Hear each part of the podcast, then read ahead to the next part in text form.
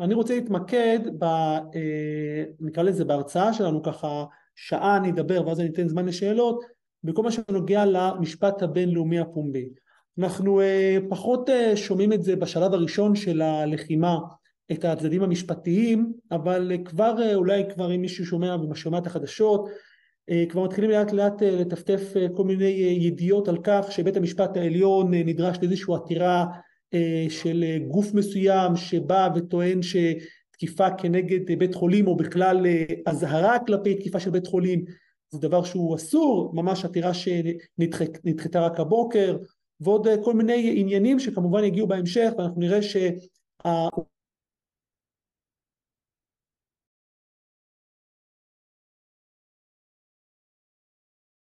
בטעות סגרו אותי, אני חוזר עוד פעם על המשפט האחרון, אני אומר אה, שבישראל, כמו בישראל, אה, השיח המשפטי יתפוס אה, נפח רחב מאוד ולאט לאט אנחנו נראה יותר ויותר עתירות לבית המשפט העליון כלפי נקרא לזה פעולות של הממשל ושל הצבא. אנחנו נראה יותר ויותר כמובן ויכוחים משפטיים על איך ליישם חוקים כאלו ואחרים. אפילו מדברים כבר על הצעות חוק מסוימות כמו למשל איך להעמיד לדין את אותם אה, רוצחים שפלים בטבח שנעשה בשביעי באוקטובר, אה, אה, מה הכלים נקרא לזה המשפטיים שאפשר להפעיל כנגדם והדבר הזה הוא בתוך שיח משפטי מאוד מאוד רחב שנוגע למקצוע מאוד מאוד חשוב שנקרא משפט בינלאומי פומבי. אני רוצה ממש בקצרה לתת כמה נקודות חשובות לגבי המקצוע הזה שנקרא משפט, משפט בינלאומי פומבי ולנסות ביחד איתכם אה, נקרא לזה למסגר את המושגים המרכזיים והחשובים. כמובן אי אפשר בשעה אחת ללמוד את הכל אבל לפחות לגעת בנקודות החשובות בפריזמה המשפטית. קודם כל אה, ההגדרה של ה, נקרא לזה של אה, המשפט הבינלאומי פומבי הוא בעצם הגדרה לכאורה מאוד מאוד פשטנית אבל שהיא כן תופסת את ה, נקרא לזה את הרוב בתוך המושג הזה משבל פומבי המשפט הבינלאומי פומבי הוא בעצם אה, מקצוע משפטי שבא להסדיר את ההתנהגות שבין אה, נקרא לזה גורמים אה, ריבוניים או ארגונים בינלאומיים ובין בני אדם אפילו בתוך הפעילות הבינלאומית. עכשיו הדבר הזה הוא נכון למקצועות משפטיים נוספים כמו דיני חוזים וגם לצורך העניין דיני נזיקין אבל משפט הבינלאומי הפומבי כמו שאנחנו נראה עוד רגע הוא מאוד מיוחד מכמה סיבות כאשר הסיבה המרכזית היא שהשחקנים שנמצאים בתוך המקצוע הזה הם לא אנשים פרטיים ואפילו לא המדינה כנגד אנשים פרטיים אלא מדינות ואפילו ארגונים בינלאומיים אחד כנגד השני מה שכמובן אנחנו נראה בהמשך בעצם אה, משיק ואפילו טבול בצורה מאוד ברורה בתוך הפוליטיקה העולמית וזה אחד מה נקרא לזה הרג'קטים או אחד החסרונות הגדולים אה, של המשפט הבינלאומי הפומבי. קודם כל המטרה היא כמובן לנסות להסדיר את היחסים כמו כל מקצוע משפטי. כמו שאנחנו מדברים על אה, בני אדם אה, שמנסים להסדיר את הצד ההסכמי ביניהם אז יש דיני חוזים או יש נזק ביניהם אז יש דיני נזיקים אז המשפט הבינלאומי הפומבי בא להסדיר את היחסים בתוך המרחב הבינלאומי כאמור בין מדינות וארגונים. מבחינה היסטורית אפשר להצביע על המאה ה-17 כתחילת משהו שנקרא לכאורה משפט בינלאומי פומבי. מה אתם יודעים אבל היו אפילו ניסיון למסד איזשהו כללים כלפי למשל שודדים, פיראטים, שודדי ים, אבל אה, התפיסה הייתה מה שנקרא תפיסת כדורי ביליארד. מה הכוונה כדורי ביליארד? המפגש בין המדינות בכל מה שנוגע למשפט הבינלאומי פומבי הוא רק כלפי חוץ. מדינה מול מדינה, ואף מדינה כמובן לא מתערבת למדינה אחרת בתוך ענייניה, כמו כדורי ביליארד שמתנגשים אחד בשני, ומה שקורה בתוך הכדור לא מעניין. המשפט הבינלאומי פומבי בא להסדיר רק את היחסים בין המדינות. אה, כמובן בערך מהמאה ה-17 התחילו להיות מה שנקרא מדינות לאום ולכן אפשר להצביע ממש על איזושהי הסדרה משפטית ברורה. זה השלב הראשון. השלב השני המתפתח שאנחנו מכירים את רובו זה בעצם במאה ה-20 אחרי מלחמת העולם השנייה. כמובן העולם המערבי הזדעזע ממלחמות העולם וכמובן מתוך כך הוא נכנס לתוך אה, עולם אחר שבו הוא מנסה להסדיר בצורה יותר ברורה את היחסים בין המדינות ולא רק את היחסים בין המדינות עצמם, פה אה, תיאוריית כדורי הביליארד נקרא לזה קורסת והמשפט הבינלאומי הפומבי מרשה לעצמו כבר להתערב למדינות עצמן איך להתנהל כלפי האזרחים שלהם. אה, מתוך איזושהי תפיסה שאם יש איזשהו נקרא לזה דיקטטור או צורר כזה או אחר שמתעמר בנתיניו אז לא ירחק היום שהוא כמובן יהיה לו שאיפות אה, טוריטוריאליות ויתרחב כמו היטלר לצורך העניין וינסה לפגוע בכל העולם. לכן יש אינטרס של מדינות העולם ממש להתערב לתוך המדינות עצמם כאשר מזהים איזושהי התנהגות שהיא יכולה להיות בעלת פוטנציאל לפגיעה במדינות אחרות. כמובן המאה העשרים גם מתאפיין בהתפתחות טכנולוגית, זה כבר לא תותח שעורר ל... אני יודע מה, שניים שלושה קילומטרים, מדובר פה על ירי אה, רחב אה, וארוך טווח, כן, כולם מכירים את המושג הזה שנקרא למשל מים טריטוריאליים. המים הטריטוריאליים, המרחק, כן, 11 מייל, זה בעצם המרחק שהתותח הכי טוב יכל לראות במאה ה-19. אבל היום אנחנו מדברים כמובן על אה, טילים ומטוסים שיכולים בשניות להגיע למרחקים עצומים, אז כמובן כל המושג הזה של מים טריטוריאליים כבר נקרא לזה יחסית די עבר מן העולם, היום מדברים על המים הכלכליים ועל המדף היבשתי, שמדובר על מאות קילומטרים מה, אה, מהחוף ים כחלק מהגבולות היבשתיים או הריבוניים של המדינה, כי ההתפתחות הטכנולוגית גם משפיעה גם על הדברים האלו. המאה ה-21 זה בעצם, ה, אה, אפשר, אפשר לקרוא לזה, זה השלב השלישי של ההתפתחות של המשפט הבינלאומי פומבי. פה אנחנו מדברים על עולם הרבה הרבה יותר משוכלל מבחינת השחקנים שיש בתוך המשפט הבינלאומי פומבי. זה כבר לא רק מדינות, אלא זה כמובן ארגונים בינלאומיים מאוד חזקים, מאוד משמעותיים, ובעיקר ארגוני טרור. ולא סתם ארגוני טרור קטנים, אלא ממש אישויות ריבוניות טרוריסטיות. מדברים למשל כמובן על חמאס ששולט בצורה ריבונית על עזה, יש את חיזבאללה שהוא מעורב בצורה מאוד ברורה בתוך לבנון, יש את אל-קאעידה בזמנו, אה, דאעש שכמובן שלטו על אזורים מסוימים ואפילו ניהלו מבחינה ריבונית, החות'ים מי שמכיר בתימן ועוד בעצם ארגוני טרור שהם לא רק ארגונים קטנים ככה כמו אני יודע מה המחתרת האירית בצפון אירלנד אלא זה ממש אה, אישויות ריבוניות ששולטות על כל המשתמע בכך אה, מבחינת חינוך, רווחה, כלכלה באותו אזור שיש לה מטרות ברורות של חיסול והשמדה ופגיעה אה, בבני אדם. זה בעצם אה, השלב השלישי הוא השלב אולי המורכב ביותר כי כל המשפט הבינלאומי הפומבי המוכר בעצם מבוסס על כך שיש מדינות שמכבדות את הדין הבינלאומי או לפחות יש להם, יש להם נקרא לזה אה, אינטרס לכבד את הדין הבינלאומי ולתוך המשחק הזה נכנסות, נכנסים הארגונים הטרוריסטים שבעצם טורפים את כל הכללים, מבלבלים את כולם ובעצם אה, יוצרים איזשהו תוהו ובוהו שהרבה פעמים אה, לכאורה אני אומר לא יודעים איך אה, לבוא ולהתנהל מולם. אני אומר לכאורה כי ישראל בעניין הזה היא מאוד מאוד פגומה בשונה ממדינות אחרות שמאוד מהר נקרא לזה התאימו את הדין הבינלאומי שהם מתנהלים על פיו לארגוני טרור האלה. אבל זה בעצם ההתפתחות ההיסטורית, אני כמובן אחזור על זה גם בהמשך. מהם העקרונות של המשפט הבינלאומי הפומבי? העקרונות הם אה, בסך הכל אה, אפשר להצביע על שני עקרונות מרכזיים, הקלאסי והמודרני. הקלאסי זה ריבונות. כל מדינה או כל בעצם אה, אישות ריבונית יש לה אינטרס לשמור על העצמאות והטריטוריה שלה. ובעצם המשפט הבינלאומי בא להסדיר את היחסים בין אותן מדינות כאשר אף אחת לא מתערבת בריבונות של האחרת.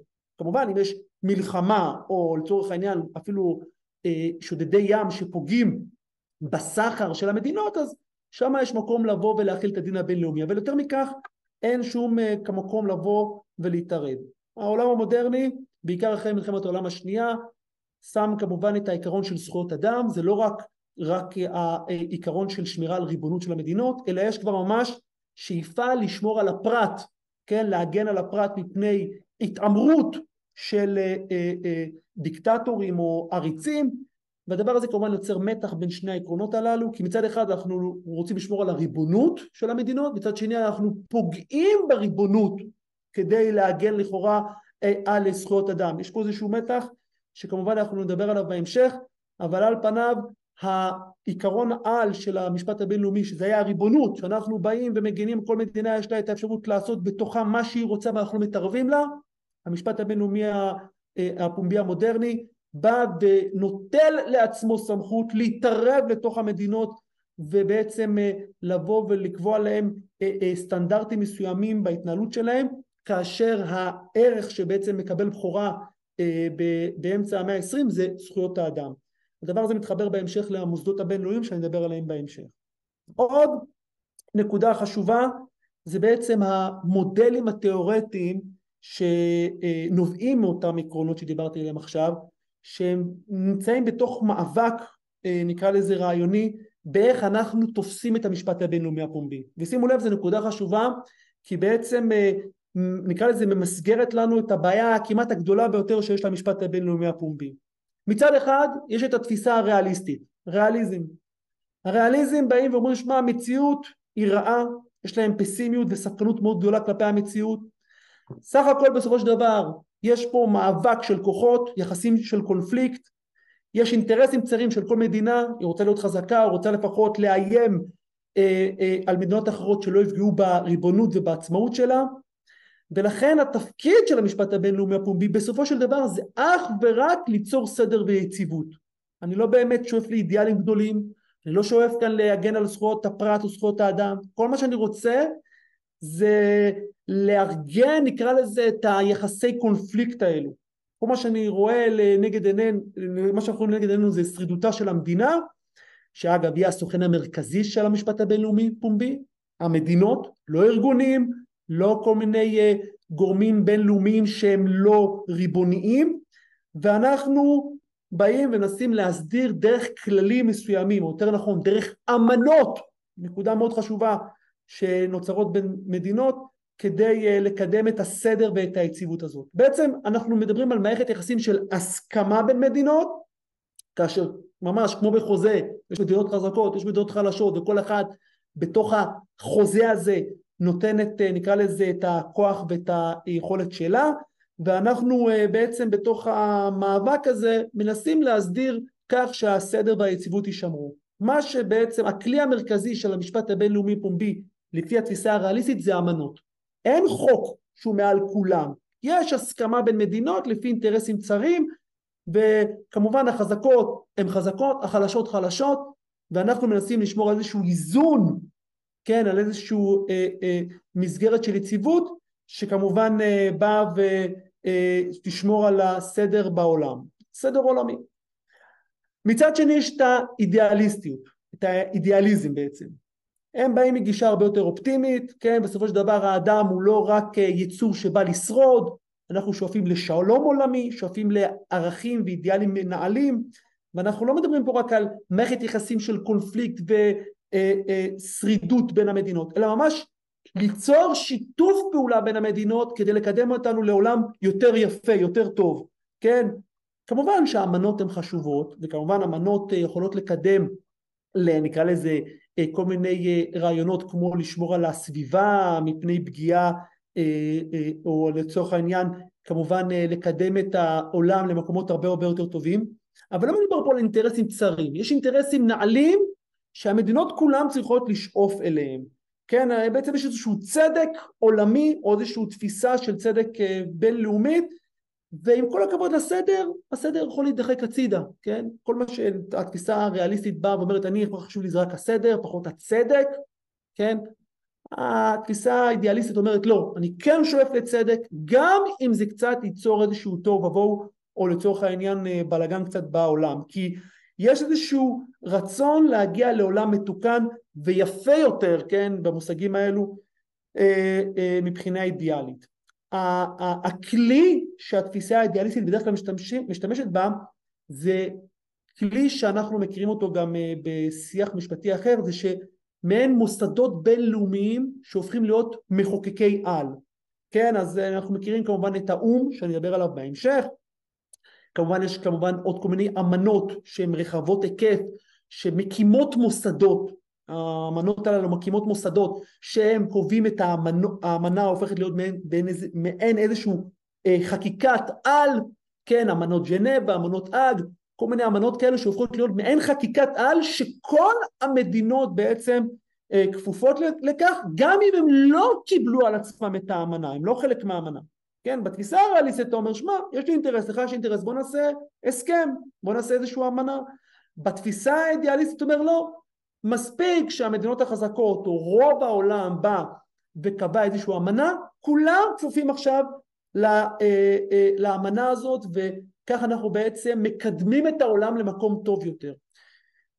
התפיסה האידיאליסטית גם יוצאת מנקודת ההנחה שהמדינות יש להן איזושהי מחויבות עצמית לאותה מסגרת משפטית ויש להם אה, רצון שיהיה איזשהו שלטון חוק שחולש על כולם ובמסגרת התפיסה הזאת הם באמת רואים את המוסדות הבינלאומיים שבעצם יוצרים את אותם אמנות ככלים מאוד חשובים ביצירת המשפט הבינלאומי פה. עכשיו אני מגיע לנקודה הכי חשובה בכל העניין הזה. אם עד עכשיו לא הבנתם כלום, לא נורא. עכשיו אני בעצם רוצה... הבנו גם הבנו. מעולה, אבל גם אם לא, עכשיו אני רוצה להגיע לנקודה החשובה ביותר, וזה איך המשפטנים, החוקרים של המשפט הבינלאומי פומבי, כל מי שעוסק בתחום הזה, איך הוא תופס את המקצוע הזה שנקרא משפט, משפט אה, אה, אה, בינלאומי פומבי בדרך ה... אה, אה, נקרא לזה העמדות המחקריות שאני אציג לכם, אתם צריכים להיות הרבה יותר ביקורתיים שאתם שומעים מישהו, משפטן, שבא ומדבר עכשיו בחדשות או עכשיו מציג איזשהו מחקר באיזשהו כנס אה, ביחס לאותו, לאותו מחקר או לאותו עמדה שהוא מציג. יש בתוך, נקרא לזה האידיאליזם וה, והריאליזם, בתוך שתי המודלים הללו נוצרו בעצם בגדול, באופן מאוד סכמטי, ארבע עמדות מחקריות שאתם צריכים תמיד לנגד עיניכם לשים ולנסות לזהות את אותו דובר, איפה, מאיזה נקודת מחקר הוא יוצא, או מה העמדה המחקרית, או התפיסה, נקרא לזה המשפטית שלו ביחס למשפט הבינלאומי פומבי. יש, הגישה הראשונה, אני מתחיל כמובן מהקצה, מי שבעצם מייחסים לה זה רוזלין היגינס, לא משנה, היא רואה את המשפט הבינלאומי הפומבי כמקצוע משפטי שבא לקיים גישה אידיאלית דוגמטית. העולם הזה הוא אמנם מחולק על ידי הפוליטיקה, אבל משפט הבינלאומי פומבי בא ליצור שפה משותפת לכל העולם. הפוליטיקה מחלקת, המשפט הבינלאומי פומבי מאחד. אנחנו שואפים לצדק, שואפים לאידיאלים הגדולים, ובעצם בזכות המשפטנים, בזכות המשפט הבינלאומי פומבי, אנחנו יוצרים שפה שכמובן מכנסת את כולם לעולם טוב יותר, ברור יותר. כמובן, קודם כל תיצור שפה, והמשפט הבינלאומי פומבי הוא השפה הזאת שאנחנו נדרשים אליה. זה גישה אידיאלית דוגמטית, כלומר אידיאליזם כמעט מוחלט. לצידה, מי שמייחסים לו את זה זה לואיס אנקין, הוא בעצם בא ואומר המשפט הבינלאומי פומבי זה בעצם מקצוע משפטי שהוא שואף, אה, אה, הוא מתחיל סליחה מתפיסה אידיאלית אוקיי? זה, יש פה אידיאליזם מסוים שאני רוצה להשיג, אבל זה מבוסס על המציאות.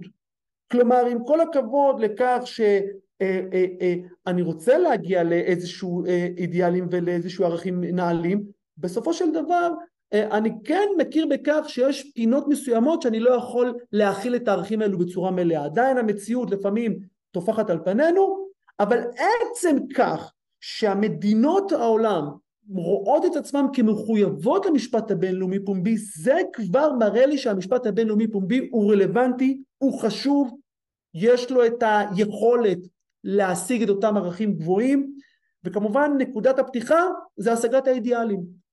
אני רוצה להגיע לעולם מושלם, רק אני יודע שכנראה המציאות הרבה פעמים הרבה יותר קשוחה. לצידו, אני כבר מגיע לעמדה המחירית השלישית, זה בעצם הגישה הריאליסטית שמכירה באידיאלים וערכים. זה קצת דומה למה שאמרתי אבל מהצד השני, מייחסים את זה לג'יימס בריירלי, שהוא אומר תקשיב, נקודת המוצא שלי זה המציאות, המציאות היא קשה, יש אה, ספקנות כלפי אה, אה, יצר לב האדם רע מנעוריו, יחסי קונפליקט, שרידות, אינטרסים צרים, אבל וואלה, אם נצליח להשיג איזה ערך מסוים או להגיע ולהגשים אידיאל כלשהו, שיחקנו אותה. החיים הם קשים, התפיסה של המשפט הבינלאומי פומבי היא נדרשת כדי לשמור על איזשהו סדר מסוים, יש איזושהי מחויבות למשפט הבינלאומי פומבי, אבל היא רופפת. כי בסופו של דבר החזק הוא חזק והחלש הוא חלש, אבל איך אומרים, הרגליים באדמה, אבל העיניים מביטות לשמיים. זה הפוך מהתפיסה של לואי סיינקין שהצגתי לפני רגע, שהוא מתחיל מנקודת מוצא של אידיאליזם, ומדי פעם חוטף אה, מה שנקרא סתירה מהמציאות. לא. ג'יימס בריירלי אומר, המציאות היא קשה, זה נקודת המוצא שלי, אני חי במציאות, אם אני אצליח להשיג איזשהו ערך מסוים או להגשים איזשהו אידיאל מסוים, דיינו. התפיסה הריאליסטית ביותר, העמדה המחקרית הריאליסטית ביותר, זה אריק פוזנר, אריק פוזנר בעצם בא ואומר, רבותיי, המשפט הבינלאומי פומבי זה כלי של החזקות, זו תפיסה קצת שמזכירה אולי קצת ניאו-מרקסיסטיות, אבל אל תיפלו בפח, החזקות באות ומגדירות כללים משפטיים כדי להשפיט, כן, בעצם לשלוט על הקטנות, כן, הגדולות לא שמות על המשפט הבינלאומי פומבי, והקטנות מפחדות מהגדולות ולכן עושות קולות או לפחות מנסות להתנהל לפי המשפט הבינלאומי פומבי, אבל הכל פוליטיקה, הכל אינטרסים וכוח, ואם אתה חלש תכיר בחוסר יכולת שלך, תאמץ את השיח המשפט הבינלאומי פומבי, וכמובן תראה שאתה שחקן אדיב ונעים. אבל בינינו, המשפט הבינלאומי פומבי, אין לו שום עניין להגיע לעולם שכולו טוב, גם הוא לא יכול להגיע לעולם שכולו טוב, אין לו את האפשרות הזאת בכלל. זה פשוט משחק כוחות שבו המדינות החזקות, או יותר נכון מה שנקרא המדינות המנצחות, או אלה שמסוגלות לנצח, באות ומנסחות כללים משפטיים כדי לשלוט אה, בעולם ולשמור על הסדר והיציבות שבעיקר משרת את החזקות. אז נכון שזה קצת אה, מתכתב עם תפיסות ניאו-מרקסיסטיות של מעמדיות, אבל גם זו תפיסה אה, שקיימת אה, בתוך המשפט הבינלאומי פומבי. עכשיו, אני אתן לכם דוגמה קטנה איך העמדות המחקריות האלה למשל באות לידי ביטוי במשפט הבינלאומי פומבי. אני קצת הולך לסוגיה קצת שהיא פחות קשורה למאורעות שאנחנו נמצאים בהם היום, אני גם, עוד רגע כמובן נתייחס גם ממש לתקופה שלנו היום, אבל אני רוצה להדגים את ההבדל בין העמדות המחקריות דרך למשל השאלה מה או מי מוגדר כמדינה. אני לא יודע אם יצא לכם ללמוד משפט בינלאומי פומבי או יצא לכם פעם לשאול את השאלה הזאת, אבל איך אני יודע שגוף מסוים, גוף ריבוני מסוים הוא מדינה? מי, מי נחשבת למדינה? זו שאלה מעניינת. אז יש את התפיסה, נקרא לזה האידיאליסטית, שבה אומרת, מה זאת אומרת? מדינה זה יחידה ארגונית בעלת ארבעה תנאים, ואם ארבעה תנאים מתקיימים, גמרנו. כן, היא צריך להיות אה, אוכלוסייה, שטח, ממשל אפקטיבי, יש כאלה מכנים את זה בצורה מעט שונה, ויכולת לנהל יחסי חוץ. ארבעה תנאים, אחד, שתיים, שלוש, ארבע, ואתה מדינה. כן, לא דגל ולא המנון, אתה צריך שתהיה לך ארבעה תנאים כדי לעמוד בהגדרה של מדינה. אגב, יש לזה השלכות כמובן אה, מרחיקות לכת במשפט הבינלאומי פומבי, כי אם אתה מדינה, אתה חלק מהמשחק, יש עליך חובות, יש לך זכויות וכן הלאה. אבל זה ארבעה תנאים, אוכלוסייה, שטח, ממשל אפקטיבי ויכולת לנהל יחסי חוץ. הגישה, טוב, שהיא בעצם הגישת ביניים, גם לואיס הנקין וגם ג'יימס בררלי, אלה שבעצם נמצאים שם איפשהו בתווך בין האידיאליזם לריאליזם, אומר שמע שמע שמע, עם כל הכבוד שיש לך את הארבעה תנאים האלו, אתה חייב שמדינות העולם יכירו בך. אם מדינות העולם לא מכירות בך כמדינה, עד מחר אתה יכול לעמוד על ארבעה תנאים האלו. אבל ארבעה תנאים האלו הם חשובים, אבל אתה חייב לצרף לזה גם את המציאות, שהמציאות מכירה בך כשחקן, כמדינה. אם שאר המדינות, אף מדינה לא מכירה בך כמדינה, אז אתה לא מדינה. אה, אבל יש לי שטח, אבל אתה חייב שהמציאות, שהעולם מכיר בך, משחק, נותן לך לרדת למגרש ולשחק את המשחק. אתה אומר, אבל אני שחקן כדורגל נהדר, זה לא יעזור לך. ההגדרה של התפיסה הריאליסטית ביותר למה המדינה זה אומר מה, מה אכפת לי משטח, לא מעניין אותי בכלל אה, אוכלוסייה. אם, זו ההגדרה הריאליסטית אה, המוכרת, גוף פוליטי שמסוגל להפעיל כוח בלתי מידתי, זו מדינה. כלומר מי שיכול לבוא ולכסח את הצד השני בצורה שהיא הרבה הרבה יותר גדולה, נקרא לזה מהמכה שהוא קיבל בעצמו, זאת מדינה. כן, אני תמיד הייתי אומר לסטודנטים בעניינים האלה, אתם יודעים מי מדינה? מי שיש לו נבחרת כדורגל. כן? כלומר, אם יש לך נבחרת כדורגל שכמובן נקרא לזה פיפ"א מכירה בך, זה אומר שאתה מדינה. כלומר, זה לא באמת צריך את כל ההגדרות הברורות והמאוד מאוד אה, אה, אה, אה, אה, מתמטיות. במציאות, יש לך קבוצת כדורגל, או יותר ברצינות, יש לך יכולת להגיב בצורה בלתי מידתית, בכוח, ב, כמובן כוח מזוין, כוח קרבי, כנגד האויב שלך, אתה ראוי להיות מדינה. שאולי, מה אתה אומר על החיזבאללה? זה מדינה או לא מדינה? זה, זה כמובן, כל מה שאני מדבר זה התפיסה הקלאסית של המשפט הבינלאומי פומבי, מה שאתה שואל אני אענה על זה בהמשך. זה בעצם הישויות הריבוניות הטרוריסטיות שגם עליהן אני אתייחס בהמשך. עכשיו עד כל מה שהסברתי לכם עד עכשיו זה היה הבסיס, כן? זה בסיס מאוד מאוד במהירות, היסטוריה, עקרונות, עמדות מחקריות וכן הלאה. אני רוצה בתוך הבליל הזה של המשפט הבינלאומי פומבי כן לעשות איזשהו פוקוס אחד קטן לדינים שאנחנו נדרשים אליהם בשלושה, בשבועיים האחרונים וזה מה שנקרא דיני מלחמה. שימו לב, משפט בינלאומי פומבי זה לא רק דיני מלחמה, זה כמובן גם נוגע ליחסי הסכם באופן כללי, הסכמי שלום, הסכמי, הסכמים תרבותיים, הסכמים של אה, אה, כמובן נשק, הסכמים של מדע, שיתופי פעולה כאלו ואחרים, קביעת גבולות בין מדינות, אה, כל מיני סוגיות של פליטים, לאו דווקא בגלל מלחמה, יכול להיות בגלל רעב או בעיות כאלו ואחרות.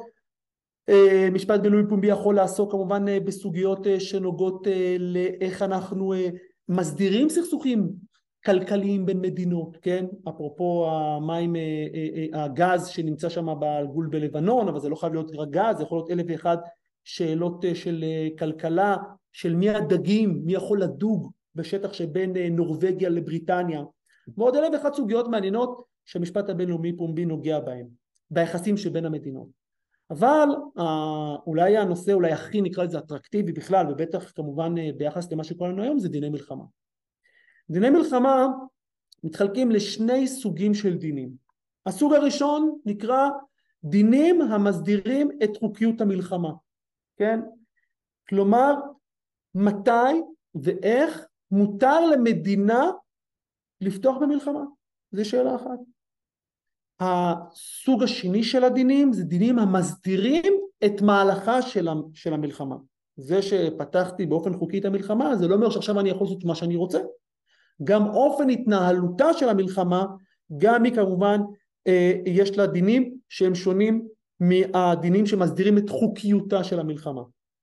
עכשיו אני עושה את זה כמובן בקוצר, בקצרה מאוד, אבל אני רוצה ככה להציג לכם בקצרה את העקרונות החשובים של דיני המלחמה ואולי דרך זה אחר כך בשאלות שלכם או תוך כדי דיון שנעשה נראה איך הדברים בעצם משתלבים עם מה שאנחנו בעצם מתמודדים איתו היום.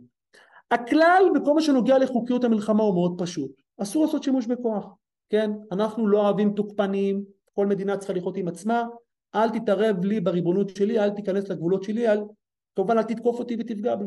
אסור לעשות שימוש בכוח. אגב, זו שאלה מעניינת, מה, מה, מה לגבי כוח פוליטי או כלכלי, כמו למשל חרם? האם אני יכול לעשות חרם על מדינה אחרת? האם אין פה שימוש בכוח כלכלי? האם זה מותר? אה, אגב, האיסור שימוש בכוח מופיע במגילת האו"ם, כאמור נדבר על זה בהמשך. מה לגבי שימוש אה, אה, אה, בסייבר כדי לפגוע באזרחים? מדינה שמפעילה אנשי סייבר כדי לפגוע במערכות אזרחיות? האם יש פה הפרה של האיסור של שימוש בכוח? מה לגבי עצם החזקת נשק גרעיני? אני לא משתמש בנשק גרעיני, אני רק מחזיק. האם אני לא בעצם עושה פה שימוש בכוח או בעצם מאיים בעליונות שלי ובעצם גורם לאיזושהי אה, הפרת הסדר והיציבות אה, האזורית זה שאלות מעניינות שאני לא אכנס אליהן אבל הכלל הוא מאוד ברור השימוש בכוח הוא אסור וכמובן מי שמתר את האיסור הזה הוא מה שנקרא עובר על פשע מלחמה הוא תוקפן וכמובן לא נדבר על המשפט הפלילי הבינלאומי אבל יש פה כמובן עבירה מאוד ברורה בשיח המשפט הבינלאומי פומבי עצם פתיחה של מלחמה בלי הצדקה מספקת אחד החריגים כמובן המרכזיים ביותר זו הגנה עצמית. סעיף 51 למגילת האו"ם בא ואומר, שמע, ברור שאפשר להגן על עצמי, תוקפים אותי אני לא אתקוף בחזרה, זה ברור, אבל יש בעיה עם הנוסח שבמגילת האו"ם, ומה הבעיה? הבעיה היא שהנוסח שמופיע במגילת האו"ם, שהוא בעצם מעניק את האפשרות לתת, לתת, אה, אה, לעשות שימוש בכוח בהגנה עצמית, זה רק לאחר שמתקיפים אותך, כלומר תגובה להתקפה, וגם אז כמובן התגובה צריכה להיות מידתית, כלומר זה לא כזה ברור שאני יכול, אה, אני יודע מה, לרסק את הצד השני, אלא אני לצורך העניין ירו אה, שתי יריות, חייל ירה שתי יריות, מה זה אומר? שעכשיו אני מעלה עכשיו אה, מטוסים וטנקים וכובש את המדינה השנייה? לא בטוח. אז זו שאלה מעניינת כי הרבה פעמים, ודווקא בהפוך על הפוך, כל הסוגיה הזאת של מידתיות שאני אדבר עליה אולי קצת בהמשך, זה יכול להיות שדווקא כן, בשביל שתי יריות אני כן אני אשתמש בפצצות אדירות ולמה? כי מידתיות באה ואומרת שאני צריך לעשות שימוש בכוח כדי לנטרל את האיום. עכשיו הרבה פעמים כדי לנטרל את האיום לשתי יריות מספיק גם שתי יריות אבל לפעמים ששתי יריות האלה הן כל יום חוזרות על עצמם ושאתה יורה שתי יריות זה לא עוזר לפעמים אולי צריך לעשות, להשתמש בשימוש כוח הרבה הרבה יותר רחב כדי לעקור מהשורש את האיום שלכאורה באופן נקרא לזה נקודתי הוא קטן מאוד אבל באופן אסטרטגי הוא מאיים על אה, אה, אה, קיומה של המדינה. זה בעצם הכלל הכתוב והחריג הכתוב בתוך מגילת האו"ם. אבל במהלך השנים כמובן הבינו שאי אפשר לחכות שעד שיתקיפו אותך רק אתה יכול אז לתקוף. ופיתחו דוקטרינות משפטיות שכמובן נדבר עליהן בהמשך. עוד רגע שנקראות הגנה עצמית מקדימה ואפילו הגנה עצמית מונעת. אני אסביר. קודם כל הנקודה הראשונה שצריך להדגיש זה איפה זה כתוב מה זה הגנה עצמית מקדימה? כלומר איפה מי קבע שהדבר הזה הוא מותר? אז אני לא הזכרתי את זה במבוא אבל צריך להבין שהרבה פעמים במשפט הבינלאומי פומבי מה שקובע חוץ מהמנות זה המנהגיות מה נהוג. אז שימו לב אין מחוקק על אמיתי באמת. במדינה יש ריבון כן? הרשות המחוקקת. אבל במשפט הבינלאומי פומבי אין רשות מחוקקת כן, לפחות בתפיסה הריאליסטית, בתפיסה האידיאליסטית כן יש את האו"ם או יש ארגונים בינלאומיים שאמורים לחוקק ולהפוך להיות מחוקקי על, אבל אחד הנורמות המשפטיות המחייבות זה מה נהוג, מה מקובל בעולם, אגב זו שאלה בפני עצמה שאני לא אפתח את זה, איך אני יודע מה נהוג בעולם, איך אני קובע שזה מה שנהוג בעולם, שעכשיו זה מחייב את כולם, זו שאלה אחרת שאני לא אדבר עליה, אבל במרוצת השנים, אגב במאה ה-19 היה איזושהי פעולה במלחמה של קנדה מול ארה"ב, אז אני לא אכנס עכשיו לכל הפרטים, על איזושהי ספינה שנקראת קרוליין, התפתח מתוך כך איזושהי דוקטרינה שנקראת הגנה עצמית מקדימה. כלומר, אני לא באמת צריך לחכות שיתקיפו אותי כדי שאני אתקוף בחזרה. יכול להיות שברגע שיתקיפו אותי כבר לא יהיה לי את הכוח באמת להגן על עצמי. ולכן אם אני מזהה שההתקפה שהולכת להיות נגדי היא מיידית ואין לי שום דרך אחר לנטרל את ההתקפה הזאת בדרכים דיפלומטיות, מה שנקרא הנחיצות וכמובן שוב המידתיות שאני אדבר עליו עוד רגע הוא בעצם עיקרון שחייב להיות שם אז אני יכול לתקוף לפני שתוקפים אותי. שימו לב בשונה ממה שמופיע במפורש במגילת האו"ם הדוקטרינה המנהגית שהתפתחה והפכה להיות גם מחייבת זה הגנה עצמית מקדימה אני יכול לתקוף לפני שתוקפים אותי. במרוצת השנים גם התפתחו נקרא לזה דוקטרינות רחבות יותר, כלומר שלא ממש לחכות לרגע שלפני שתוקפים אותי אז אני תוקף, אלא בעצם יש גם מה שנקרא הגנה עצמית מונעת. מה זה הגנה עצמית מונעת? הגנה עצמית מונעת זה הגנה עצמית שבה מבחינת הזמנים אני יכול הרבה זמן מראש לתקוף את האיום. כן, למשל יש את הדוקטרינה אה, הישראלית אצל בגין, למרות שיש ויכוח האם זה באמת הגנה עצמית מונעת או הגנה עצמית רגילה, אני עוד רגע אסביר למה אני מתכוון. מה הדוקטרינה של בגין, אגב, שעומד כאן כן, מאחוריי, במקרה אני פה במרכז מורשת בגין, אבל מה התפיסה הדוקטרינה הישראלית באה ואומרת? שמע, עיראק, אה, אנחנו נמצאים איתה באיזשהו אה, אה, מאבק מלחמתי, מפתחת גרעין, אני לא אחכה שהיא תפתח את הגרעין ואז שנייה לפני שהיא תפוצץ אותי אני אחסל את הגרעין, אלא כבר שהוא קטן אני הורג אותו שהוא עוד קטן. זה הגנה עצמית מונעת וזה מוצדק בשימוש בכוח, אה אף אחד לא תקף אותך, עד שיגיעו לבנות את הפצצת אטומים בכלל, מה אתה כבר תוקף מעכשיו? לא, אני לא מחכה שזה אפילו יהפוך להיות גדול ומאיים, אני כבר מראש בא ותוקף אותם. יש כאלה שטוענים שאנחנו נמצאים במלחמה עם עיראק, עוד ממלחמת העצמאות, לא אף פעם לא נעשה הסכם שלום מול עיראק, ולכן ממילא אנחנו נמצאים במלחמה איתם, ואם אנחנו במלחמה איתם אז ממילא יש לנו את הזכות להגנה עצמית רגילה, זה אפילו לא הגנה עצמית אה, מקדימה או מונעת, אלא עצם זה שמדינה שאתה נמצא בסכסוך מלחמתי איתה באה ומפתחת נשק שאמור לחסל אותך, אתה מחסל את זה שזה עוד קטן. זה הערה אה, קטנה. יש את הדוקטרינה האמריקאית של בוש, אחרי האסון התאומים ב-2001, אה, שבה הוא אומר, אני לא, לא צריך לחכות ואני גם לא צריך לראות איום ספציפי. עצם זה שמדינה מאיימת אסטרטגית על ארצות הברית או על בני בריתה, מה שהם קראו לזה ציר הרשע, קוריאה הצפונית, עיראק, איראן, הם בני מוות ולנו הזכות להשתמש בכוח ברגע שאנחנו נמצא נכון לעשות בו שימוש בכוח. אני לא אחכה שהם יתקפו אותי, אני גם לא צריך uh, להשתמש בדוקטרינת קרוליין שהזכרתי שצריך להראות נחיצות, מיידיות ועוד רגע הם תוקפים אני תוקף אותם רגע לפני אפילו אני לא צריך לראות משהו קונקרטי בשטח עצם זה שהן באות ואומרות אנחנו רוצות להשמיד את ארצות הברית אנחנו רוצות לפגוע ביעדים אסטרטגיים באופן כללי בארצות הברית או בבני בריתה יש לנו את הזכות המשפטית לתקוף את אותן מדינות ולחסל אותן או לפחות לפגוע ביכולת שלהם לפגוע אסטרטגית בארצות הברית. שימו לב עד כמה הרחיבו. עכשיו האמת צריך להודות שהדוקטרינות אה, האמריקאיות והישראליות הן לא מקובלות בצורה רחבה בעולם, יש על זה מחלוקת. שוב שאלה מה, איך אני יודע מה מקובל ומה לא. זה שישראל עשתה את מה שעשתה בעיראק זה לא הופך את זה עכשיו למשהו מנהגי. ואם הברית אה, תקפה את עיראק ואת אפגניסטן אחרי 11 בספטמבר זה לא אומר שזה הפך, הפך להיות משהו שהוא מקובל מבחינה אה, משפטית בינלאומית פומבית, אבל עצם זה שזה קיים ומדינות אחרות לא חלקו על זה בצורה מובהקת ויש מדינות שכן עושות בזה שימוש, אפשר לבוא וגם להסתמך על כך. זה לצורך העניין מה שנקרא דינים המסדירים את חוקיות המלחמה. יש עוד עניינים אבל אני אשים את זה כרגע בצד. אגב איפה זה יכול עכשיו להתכתב איתנו כמו שנוגע לחיזבאללה, כן? האם צריך לחכות שחיזבאללה יעשו לנו שלא נדע כמו שחמאס עשו כדי לתקוף אותם, או ברור שאנחנו יכולים עכשיו ברגע נתון לקום ולפגוע קשות בתשתיות של לבנון, למה? כי הזכות שלנו להגנה עצמית היא עומדת וברורה, למרות שלצערי הרב הם גם, זה אפילו לא הגנה עצמית מקדימה, כן, זה, זה, זה הגנה עצמית רגילה כבר הפך להיות uh, בשבועיים האחרונים, או בכלל אפשר להגיד אפילו בחודשים והשנים האחרונות, אבל ברור שלא צריך לתת מכה שהיא שווה מבחינת הכוח, אלא צריך לתת מכה שהיא מחסלת את האיום לחלוטין, והדבר הזה בעצם אה, נכלל תחת החוקיות של, אה, אה, של המלחמה אם וכאשר ייפתח אה, בגבול הצפוני.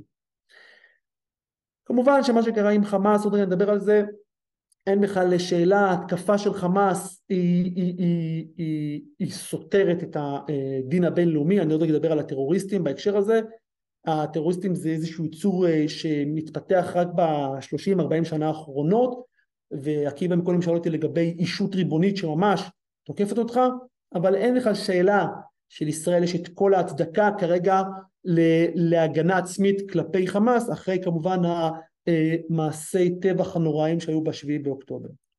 הסט השני של הדינים בתוך דיני מלחמה זה דינים המסדירים את מהלכה של המלחמה ופה אנחנו מדברים פה על עולם הרבה הרבה יותר רחב והרבה הרבה יותר מורכב.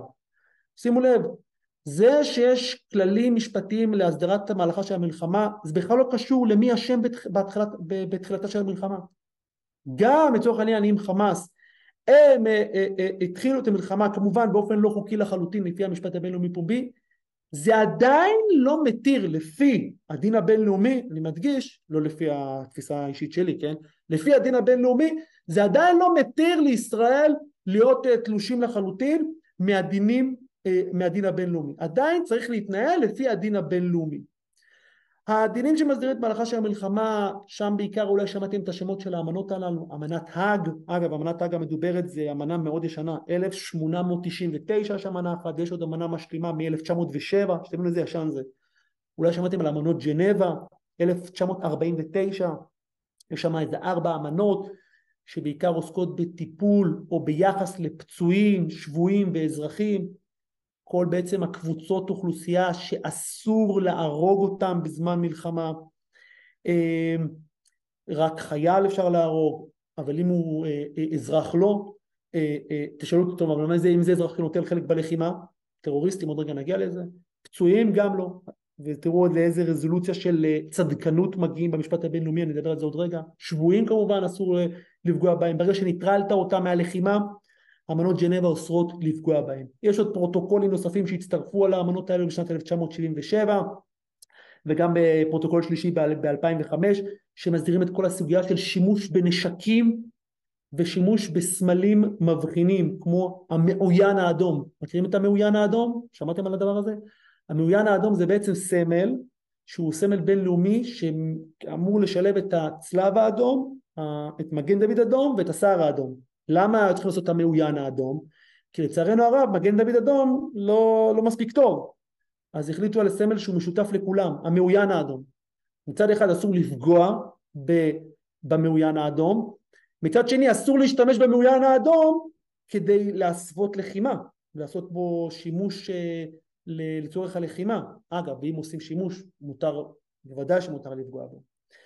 הכלל במלחמה לגבי אה, אה, המשפט הבינלאומי פומבי באופן מאוד מאוד פשטני שהכל מותר במלחמה אלא אם הדין אסר על כך. לעומת זאת בתקופה של שלום הכל אסור למעט מה שהדין התיר.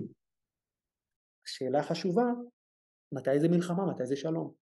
כלומר אם אני נמצא במצב מלחמה הכל מותר אלא אם כן הדין אסר על כך למשל לירות בשבויים כפותים אסור אבל כל דבר אחר מותר. בתקופה של שלום אסור לעשות שום דבר אלא כן מותר, אה, הדין התיר את זה, כן, כל מה שנוגע לשיטור משטרה ומה שנקרא שיטור אזרחי. השאלה היא כמובן מתי הפך להיות מלחמה? וזו גם שאלה בפני עצמה. מתי רמת האלימות גברה בין הצדדים הנלחמים שאפשר לקרוא לדבר הזה מלחמה, כן, לא צריך שהמדינה תכריז את זה למלחמה, כן, כל מאבק מזוין מלחמתי או כל סכסוך בעל עצימות יחסית גבוהה יכול אה, באמת אה, להצדיק את ההגדרה של, התופ... של האירוע כמלחמה, מה שבעצם מאפשר לעשות כל דבר אלא אם כן הדין הבינלאומי אסר עליו. עכשיו אפשר להצביע על ארבעה עקרונות שאגב הם משיקים אחד לשני בתוך הדינים שמסדירים את מהלכה של המלחמה. אני רוצה לעבור בקצרה מאוד את דרכם ודרכם אני אתן לכם הדגמות לגבי איך המשפט הבינלאומי פומבי תופס את הדברים, ה, אה, אה, את, ה, את הדינים האלו. העיקרון המרכזי הראשון נקרא עקרון הצורך הצבאי. כלומר אני צריך או יכול לפגוע רק במטרות צבאיות ולא במטרות אזרחיות. כלומר יעד שתורם תרומה של ממש למאמץ המלחמתי זה יעד שאפשר לפגוע בו ולחסל אותו. עכשיו מתוך כך עולות המון שאלות מעניינות. מה קורה לצורך העניין אם המטרה אה, היא גם צבאית וגם אזרחית? איך אני, מה, מה קורה שעושים שימוש ב... אני יודע מה, אה, אה, בתוך אה, אוכלוסייה אזרחית יש אה, בסיס צבאי. גם את מי אני מחסל בדיוק, גם שאלה טובה, הרי אסור לפגוע באזרחים זה ברור, מותר לפגוע בחיילים זה גם ברור, אבל מה קורה כמובן עם טרוריסטים שהם נוטלים חלק בלחימה, אז אני כבר אתן לכם כמובן את התשובה, אני לא עושה יותר מדי, לא, לא, לא אמשוך אתכם במתח, אבל ההגדרה לפי הדין הישראלי הוא שכל עוד אזרח בזמן שהוא נוטל חלק בלחימה הוא בן מוות אבל בזמן שהוא אזרח הוא אזרח. אני עוד רגע אדבר על החיסולים הממוקדים ועל uh, הפסיקה של uh, בית המשפט העליון בהקשר הזה. מה לגבי פוליטיקאים רבותיי? מפקדים אפשר לחסל, רמטכ"ל אפשר לחסל, אבל מה לגבי פוליטיקאי? אז השאלה אם הפוליטיקאי הזה הוא חלק מהמאמץ המלחמתי, כן לצורך העניין האם את, uh, טוב כבר אין את שרת ההסברה, אבל בוא ניקח מישהו אולי אני יודע מה, שרה אני יודע מה, שר הכיסאות והשולחנות, אה, סתם המצאתי עכשיו משרד, שר התמונות, האדם שאחראי על התמונות אה, במדינה, האם אה, הוא, הוא, הוא חלק מה... הוא, הוא מטרה צבאית? ודאי שלא. אבל מה לגבי, אני יודע מה, שר הביטחון? שר הביטחון, כנראה שהוא כן מטרה צבאית. אז למרות שהרבה פעמים כביכול יש איזשהו כבוד הדדי בין פוליטיקאים ולא מחסלים פוליטיקאים, יש אה, אנשי ממשל שהם כן אה, המטרה נקרא לזה הצלב אה, של החיסול נמצא על ראשם. זה עקרון הצורך הצבאי. עקרון שני שאגב הוא משיק לעקרון של הצורך הצבאי נקרא עקרון ההבחנה. חובה להבחין בין הצבאי לבין האזרחי.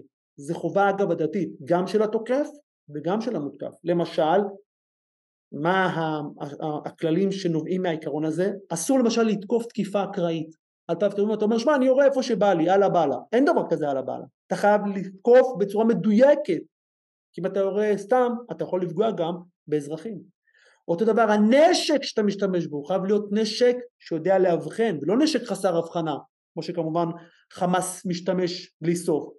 זה כמובן מפר את הדין הבינלאומי. הנשק שאתה משתמש בו חייב להיות נשק מדויק ואתה חייב לעשות מאמץ כדי לתקוף בצורה ברורה ולא בתקופה אקראית אתה חייב גם להתאים את הנשק, להתאים את הנשק למטרה, אתה חייב להזהיר את האזרחים כדי לצמצם את הפגיעה באזרחים. הדבר הזה גם נכון מצד המותקף. אסור למקם מתקן צבאי ליד אזרחים, אגב הקריה בתל אביב, שאלה מעניינת, כן? אה, אה, כמובן אני לא מדבר על אה, שאסור להשתמש באזרחים כמגן אנושי, כמו שלפחות תקשורת מספרים לנו על החמאס, יש חובה על המותקף להרחיק את האזרחים מאזורי לחימה, אפרופו מה שקורה עכשיו בצפון ובדרום, שבעצם מרחיקים בכמה קילומטרים יש מצד המותקף, כי אתה יודע שהולכים להתקיף, אתה צריך לעשות, כמותקף חל עליך חובה לעשות אבחון בין הצבאי לאזרחי. כמובן שיש המון שאלות שמתערבבות אחת בשנייה בתוך הסיפור הזה של עקרון ההבחנה. למשל, תקיפה של מקום פולחן. טוב, האמת ממש היום אנחנו כבר יודעים לפי החדשות שהדבר הזה הוא אפשרי. מתי? שהוא הופך להיות אה, מפקדה או בעצם מוקד ללחימה. במקרה כזה אפשר לתקוף מקום פולחן. אבל שימו לב, אם זה רק ציר אספקה למשל, לפי הדין הבינלאומי, אסור לתקוף מסגד, או כנסייה, או בית כנסת. אבל אם כמובן יש שם כוח צבאי לוחם, ובטח ובטח אם יורים משם, אין שאלה בכלל. המקום פולחן הוא בעצם, אה, הוא יעד צבאי לכל דבר ועניין. מה לגבי בתי חולים? אותו דבר. בתי חולים, כל עוד הם כמובן, הם רק אה, אה, מקבלים אליהם את הפצועים, אסור לפגוע בהם באופן גורף. אבל מה קורה אם יורים מתוך הבית חולים? הבית חולים הופך להיות יעד צבאי. כמובן, אני לא מדבר עכשיו על הפוליטיקה הבינלאומית ועל המיצוב והמיתוג ויחסי הציבור שהדבר הזה גורם לאותה מדינה שפוגעת בבתי חולים, אפרופו השאלה האם צה"ל פגע או לא פגע באותו בית חולים. עזבו את העניין הפוליטי וכמובן האהדה, אני אומר את זה בסגי נאור, כלפי ישראל, אבל לפי הדין הבינלאומי כמובן שבבית חולים יש ירי של, או יש אה, אה, פעילות אה, צבאית ברורה, בית החולים הזה הוא יעד צבאי שמותר לפגוע בו. מה לגבי אה, לצורך העניין ירי צלפים? שימו לב, יש נוהל למשל, ככה לפחות אה, אה, בצבאות מסוימות, שיורים שני כדורים, הצלפים יורים שני כדורים, איך אומרים כדי לסגור את הפער של סטייה של רוח או משהו כזה, יורים שני כדורים. עכשיו שימו לב איזה, אני קורא לזה צדקנות. אם הצלף כל כך טוב, כלומר זה צוות צלפים כל כך טוב, שברור שהכדור הראשון פוגע, אסור לראות את הכדור השני. למה? כי הכדור השני בעצם פוגע כבר במי? בפצוע, שלא לומר הרוג, אבל זה כבר לא משנה, בפצוע, ואם אתה יורה את הכדור השני, אתה בעצם בעצם מפר את, ה, את, ה, את, אה, אה, את, את אמנות ג'נבה שאסור לפגוע בפצועים. אז, אז כאילו, אם אתה צלף יותר מדי טוב, אסור לך לראות שני כדורים. למה? כי הכדור השני שירית הוא כבר כדור שפוגע בפצוע. דברים שכמובן אנחנו לפעמים אתה שואל את עצמך על איזה רזולוציה אפשר להיכנס. אבל זה למשל השאלות כמו נוהל שכן, האם מותר נוהל שכן? אז כבר בג"ץ ב-2002 קבע שאסור, כן הוא לא השתכנע מכל מיני ניסיונות של צה"ל לתרץ את זה כנוהל אזהרה מוקדמת, כמובן נוהל שכן זה נוהל שבוודאי שמר על חיילי צה"ל, מי שלא יודע מה זה נוהל שכן, לוקחים את השכן ומקשים ממנו לדפוק בדלת בתוך מקום שיש חשד למחבלים, אז צה"ל אה, עבר מנוהל שכן לנוהל סיר לחץ, מה זה סיר לחץ? זה כמובן מבזז הרבה יותר משאבים אבל לא משתמשים באוכלוסייה האזרחית שלכאורה היא חפה מפשע וכבר מכירים כבר את הביטוי מחפה על פשע אבל אה, אסור להשתמש באוכלוסייה אזרחית כדי לבוא ולפתוח בתים שיש חשש שהאויב מסתתר שם ומחכה לך עם הקנה אה, אחרי פתיחת הדלת. אז היום צה"ל משתמש בסיר לחץ. סיר לחץ זה בעצם נוהל שבו מתחילים לראות אה, מבקשים ממנו לצאת מהמחבל או מהאויב לצאת מהבית. הוא לא יוצא ירי בנשק קל אחר כך יורים נ"ט, אחר כך מביאים דחפורים, D9 עד שמפילים עליו את הבית. וכך בעצם אה, אם הוא לא רוצה לצאת הוא יוצא, נשמתו יוצאת, כן לא יודע אם אפשר להגיד נשמתו, חייו מפסיקים ברגע שהבית קורס עליו אבל זה נוהל סיר הלחץ. עיקרון, זה בעצם עוד סוגיות רבות שאפשר לדבר על עקרון ההבחנה בתוך הסוגיה הזאת אבל זה דוגמאות מאוד מעניינות. עקרון המידתיות, אני מזכיר המון המון המון מידתיות מידתיות זה ביטוי, זה, זה מושג מאוד מאוד מעניין. המידתיות זה בעצם, ה, אה, אה, אה, זה בעצם דוקטרינה או עיקרון שבא ואומר שמע אתה לא יכול בשביל להרוג יתוש להשתמש בפצצת אטום. אתה רוצה להרוג יתוש, קח צלף, תחסל את היתוש. אתה לא תשתמש עכשיו במשהו לא פרופורציונלי, נשק לא פרופורציונלי כדי אה, להשיג את המטרה שלך. עכשיו יש את מבחני המידתיות הקלאסיים שאני לא אכנס אליהם אבל המבחן המפורסם ביותר זה מה שנקרא אמצעי שפגיעתו פחותה כלומר אתה חייב להשתמש באמצעי הכי פחות פוגעני כדי להשיג את המטרה כמובן יש גם שאלה נוספת, שזה מבחן אה, מידתיות נוסף, שאומר אני אסור שהתועלת כן, לא, תס... לא תעמוד לפחות כשווה למחיר שאני משלם. עכשיו שימו לב, זה שאלות קשות מאוד, זה שאלות שנוגעות למוסר בלבד. כן, אדם מחבל, ארכי מחבל, שנוסע עכשיו באוטו עם אשתו וילדיו, האם אפשר להטיל את הפצצה הזאת ולחסל את הרכב על יושביו? לא רק את, ה, את היושביו, את כל הרחוב כן. לפעמים אתה מפרק. זה שאלות מעניינות. כן. האם אני יכול להטיל טיל? לת... לא, לא שאלתי אם כן או לא, מבחינת תפיסת המוסר שלנו, וזה שאלות שלכאורה דבלה, דבלה מי שלא יודע זה יחידה דין הבינלאומי של צה"ל, שואלת את עצמם, מה גודל הפצצה שאני צריך להטיל כשאני יודע שיהיה נזק היקפי? ברור שימותו אזרחים שאני שם מרכאות, כן, בתפיסה הפוליטית האישית שלי, הם לכאורה חפים מפשע, הם לא, כן, אבל איך אני מצמצם פגיעה אה, אה, באזרחים? הדבר הזה לצורך העניין יורד לרזולוציות של מידתיות. מה הנזק ההיקפי המותר ביחס לתועלת שאני רוצה להשיג. אז אם, סליחה שאני אומר את זה, אם הוא אויב קטן, מחבלון קטן, אז אתה לא יכול לחסל את כל השכונה.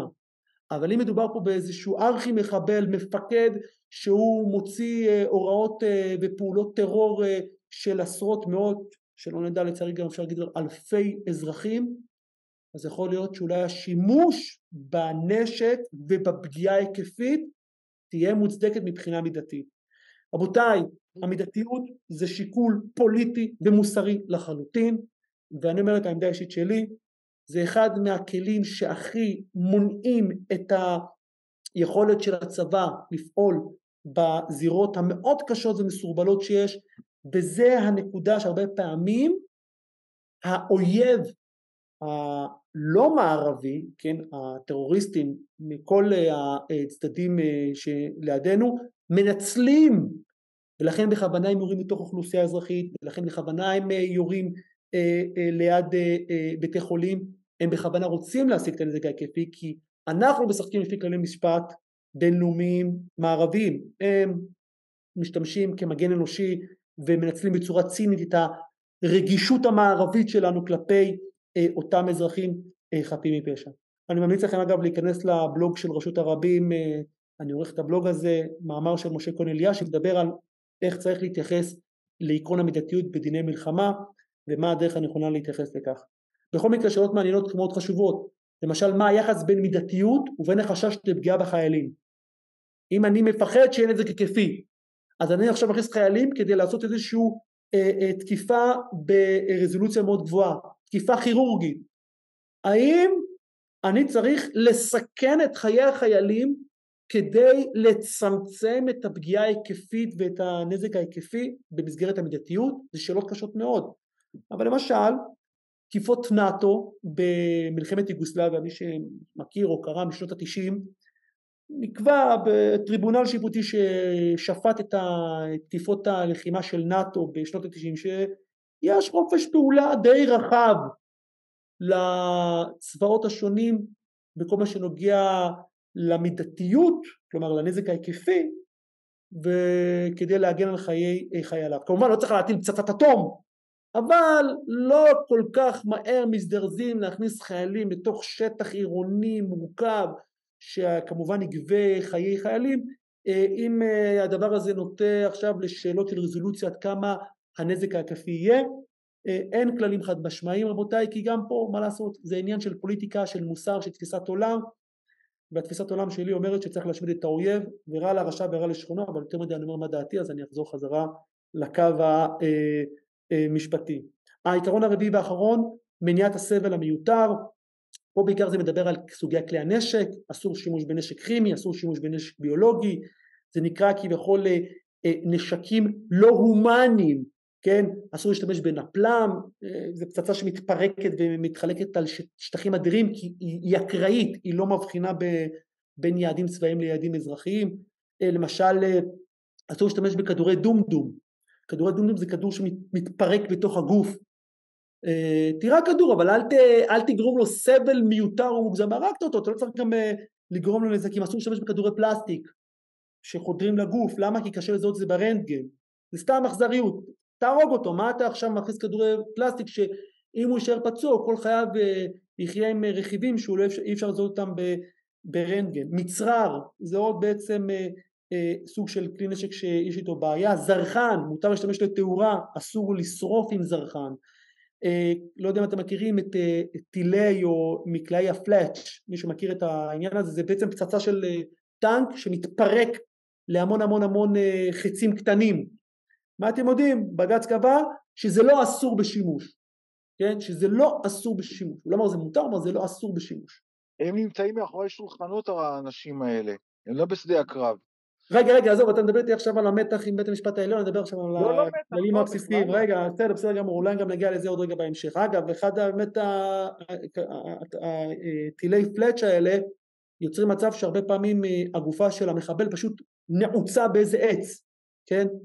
אה, סיפור אמיתי, כן, של אה, אנשים, היו, ראו חוליית מחבלים, ירו, טנק ירה, מחפשים את הגופה, לא מוצאים אותה, לא מוצאים את הגופה, ואז רק כשמתקרבים מגלים שהגופה פשוט נדבקה לעץ, כן, זה נשק קטלני ביותר שהתותח יורד טיל ופשוט הוא מתפרק לחצים קטנים ומחסל בכמעט בצורה ברורה לחלוטין את האויב. אז שימו לב לאיזה רזולוציות במסגרת מניעת סבל מיותר.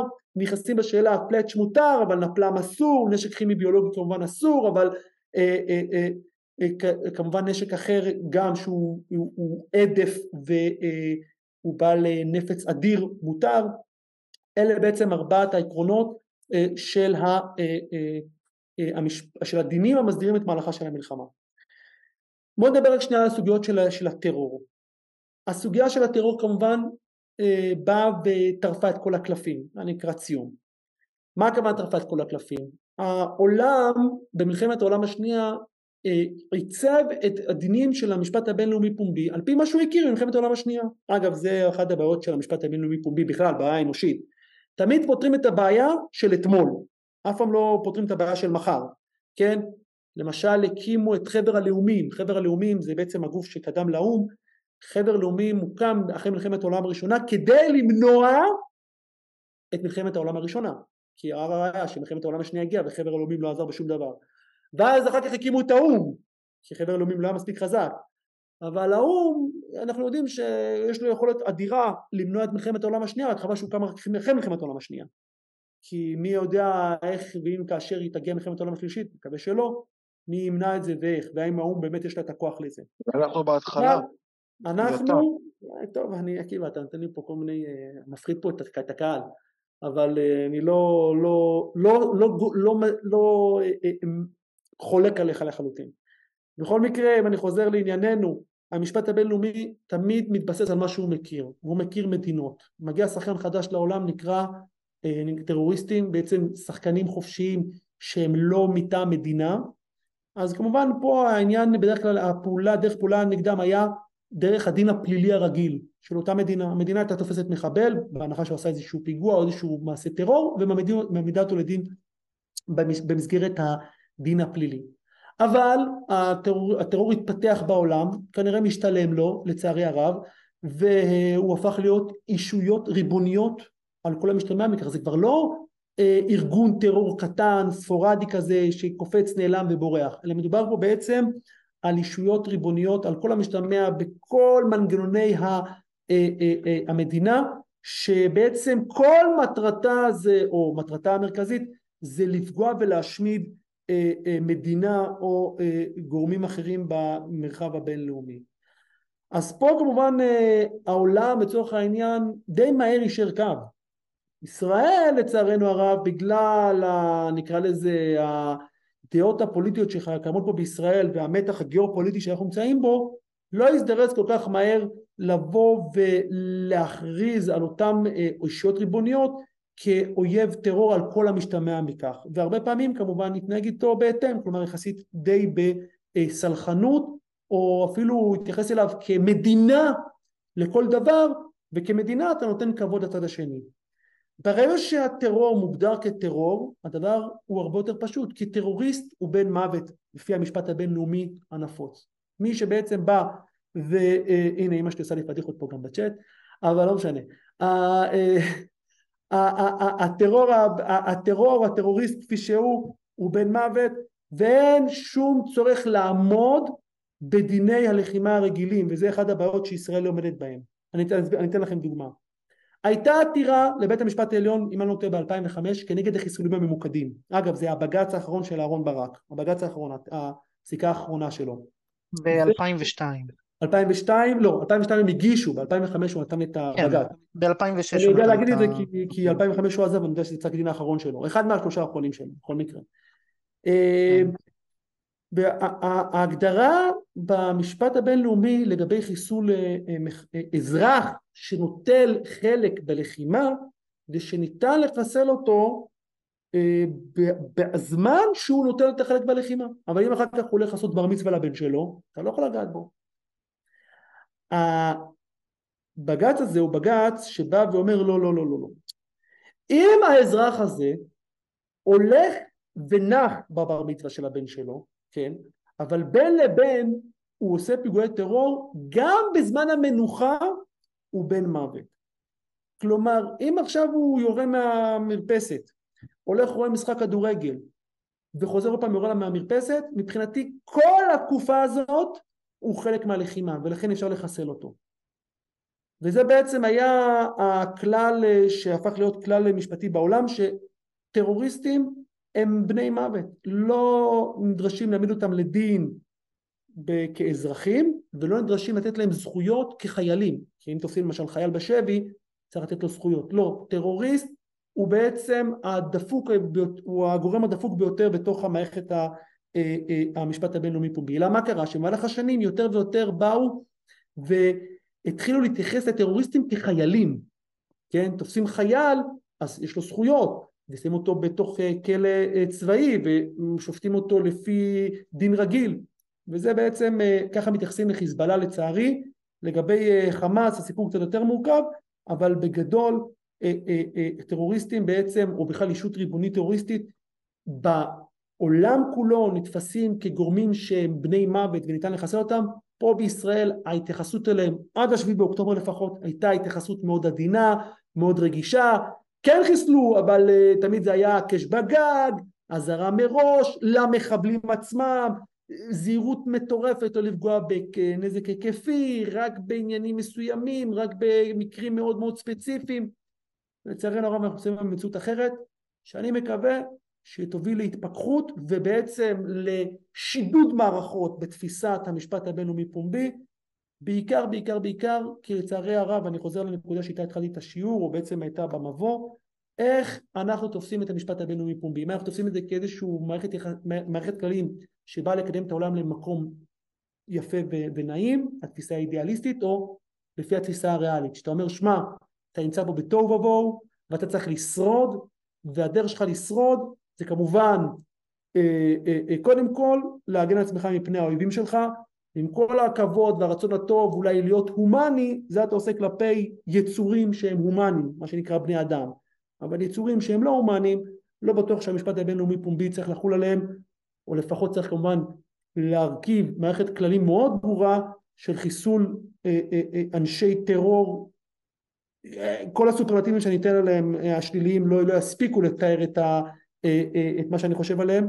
והמשפט הבינלאומי בישראל, כפי שישראל מנהלת אותה, צריכה לעבור ריסטארט מאוד רציני כדי להוציא להורג מחבלים בדין, כמובן להרחיב בצורה משמעותית את מה שנקרא מידתיות, כמובן פגיעה ביעדים אזרחיים שמשמשים בצורה כזאת או אחרת את המחבלים בתקיפות שלהם, נשק מנהרות מה שנקרא, נשק מנהרות רבותיי זה בעצם מילה מכובסת לנשק כימי, כן, גז וכיוצא באלו כדי להפריח את כל היצורים, אה, אה, אני אפילו לא קורא לזה בני אדם, את היצורים שם מתוך המחילות כדי שאי אפשר לחסל אותם בחוץ או לחסל אותם בפנים, אלה דברים שמדינת ישראל חייבת אה, ליישר קו מאוד מהר, כמובן יש את העולם, יש את העולם שיעשה לנו נו נו והתפיסה, וזה אני אסיים עם התפיסה האישית שלי, אני חושב שהעולם תמיד יגיד לנו נו נו נו, אבל אם אנחנו נהיה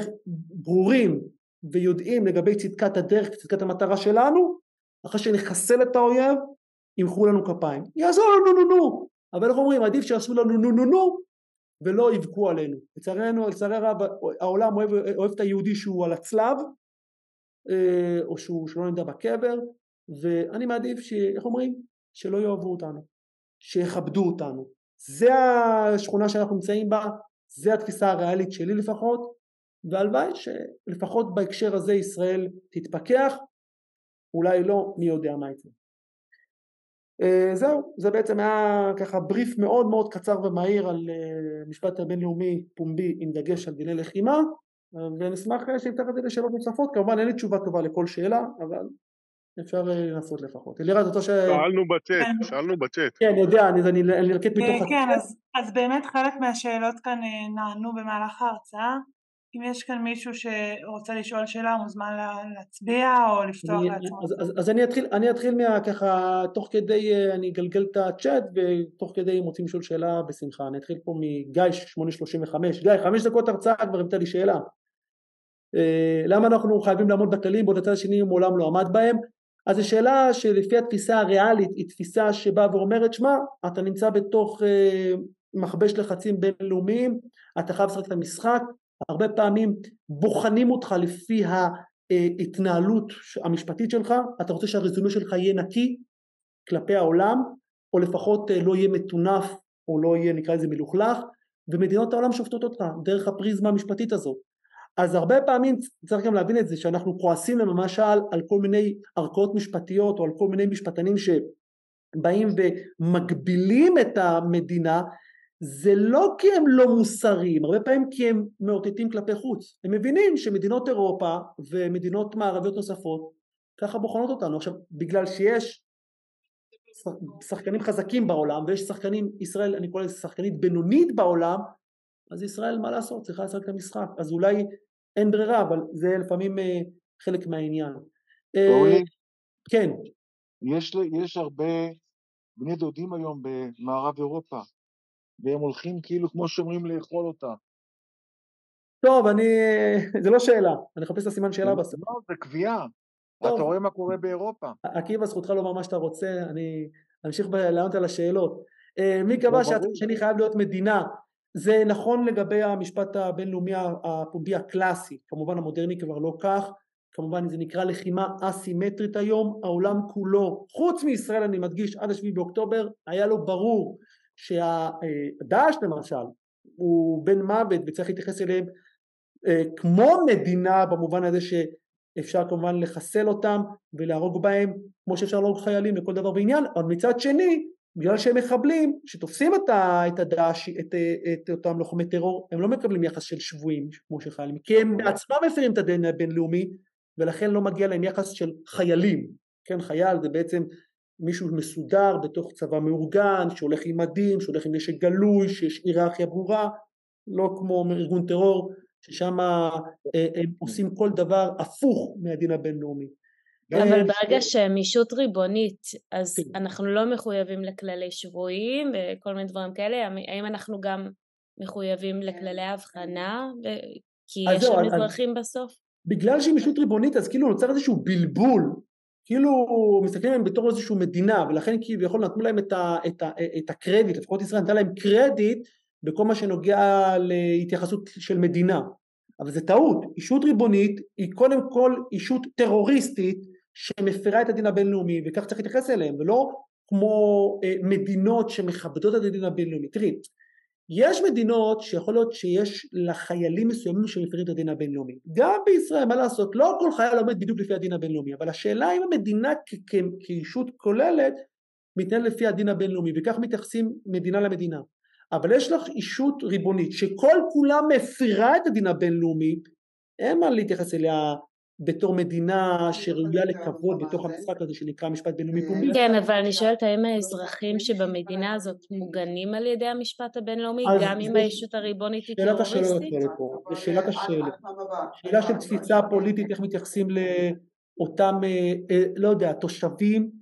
ברור שיש תושבים שם שהם אה, הם שלא ברצונם שם, ברור שיש שם תושבים שהם תומכים בהם דינם דין מוות כמו לכל כמו כל הרוצחים עצמם וזו שאלה מאוד קשה שאלה קשה אבל אני לצערי הרב האוזן הישראלית אה, כבר הפכה להיות כבר אה, לא רגישה לזה אבל האם התייחסו לאזרחים הנאצים אה, בצורה שהדין הבינלאומי יכול לסבול את זה? התשובה היא לא. פרוסיה למשל, לא יודע אם אתם מכירים את האזור שנקרא פרוסיה, לא מכירים כי פשוט השמידו, זה היה חלק מגרמניה וזה היה האזור המיליטנטי של גרמניה, פשוט חוסלה, רוסיה אה, אה, פוזרה בין אה, כמה מדינות, זה, הייתה, זה היה האזור הגרמני אה, שעודד את הלחימה הנאצית ואף אחד לא ריחם על האזרחים בפרוסיה, האזרחים הנאצים, כן?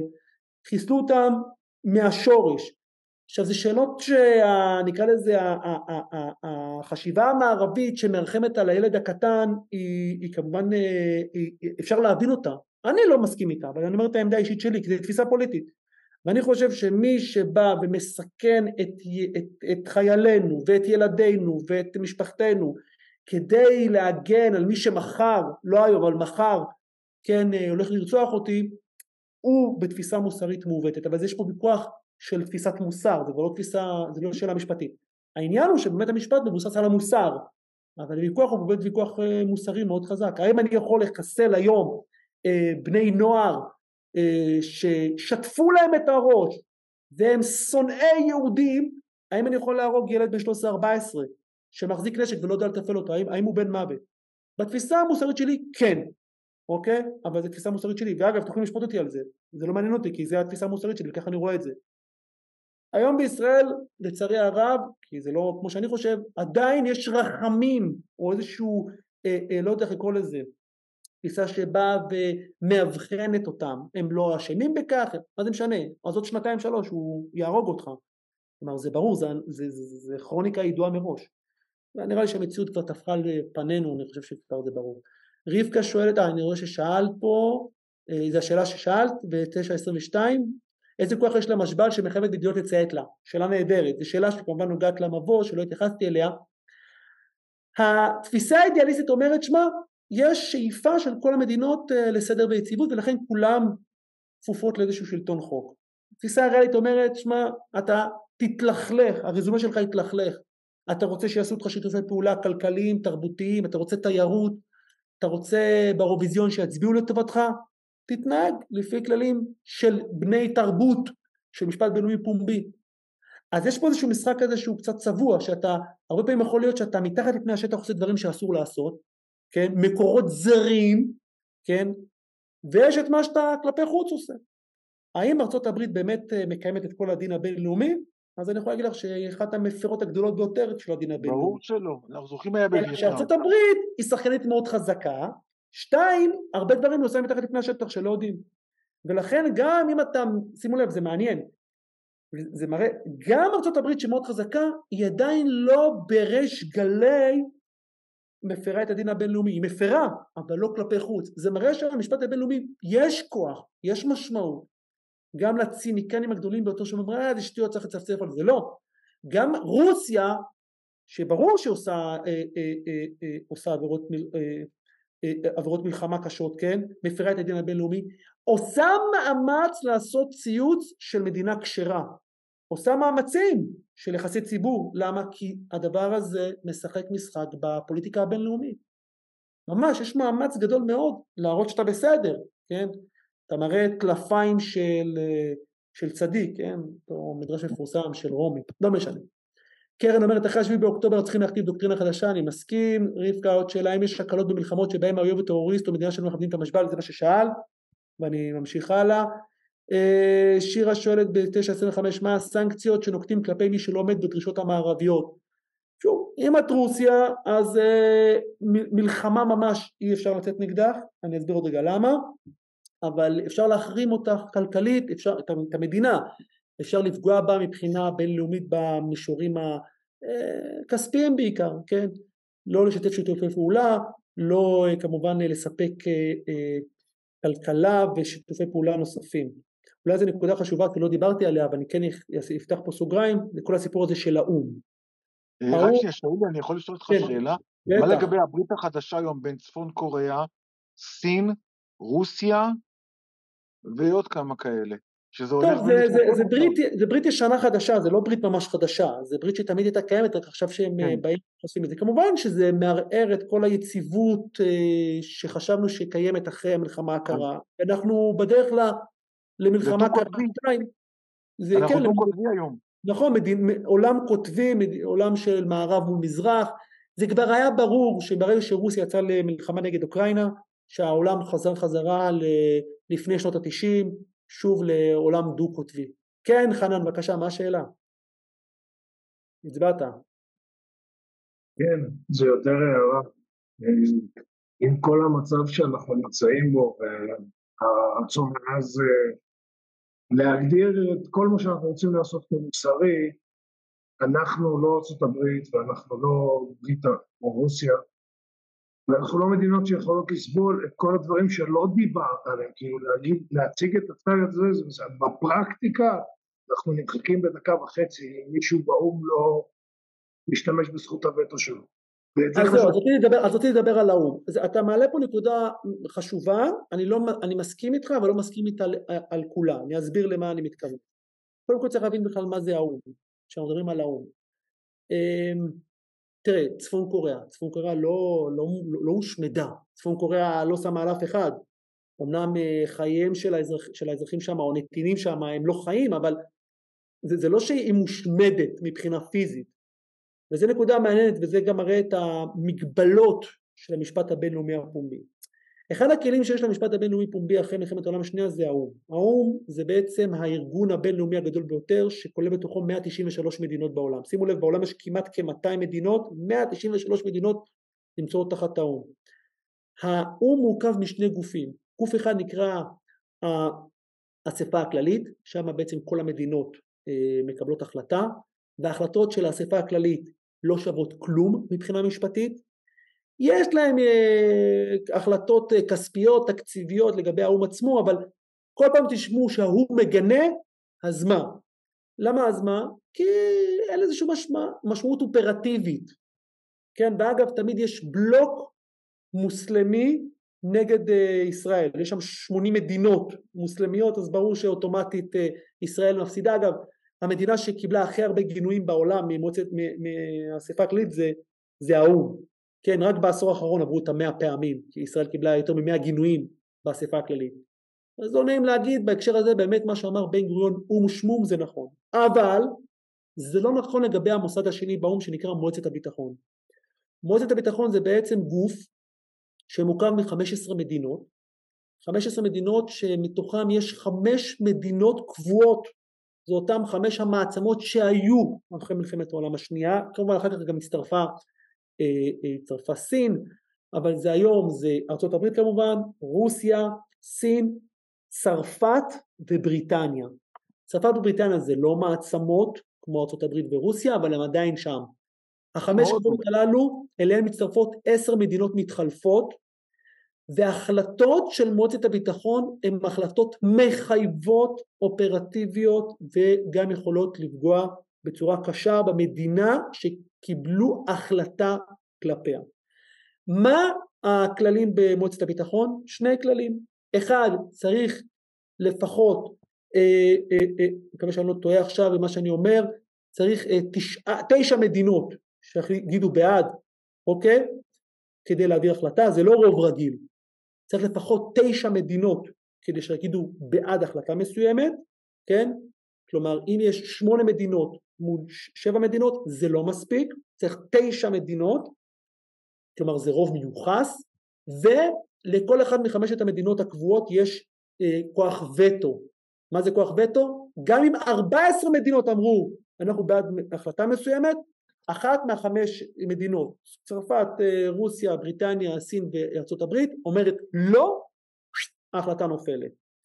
ארצות הברית עשרות פעמים, עשרות פעמים מדברת איתכם לא על 20-30, 80-90 מקרים הטילו וטו על החלטות של מועצת הביטחון כנגד ישראל. היו פעמיים שלוש מקרים שבהם ארצות הברית נמנעה, רק נמנעה, היא לא אמרה בעד אף פעם, נמנעה וההחלטה עברה כנגד ישראל. עכשיו זה היה נגיד למשל בהקשר, למשל אובמה השאיר לנו המתנה נגד ההתנחלויות. אז הרוסים שמו וטו. נכון, לא, לא, הם לא שמו וטו אה, באובמה. אובמה 14 מדינות אמרו שההתנחלויות הן לא חוקיות וארצות הברית נמנעה. עכשיו, זו נקודה חשובה. זה שהמועצת הביטחון מגנה פעם אחת, זה שום דבר, זה כלום שום דבר.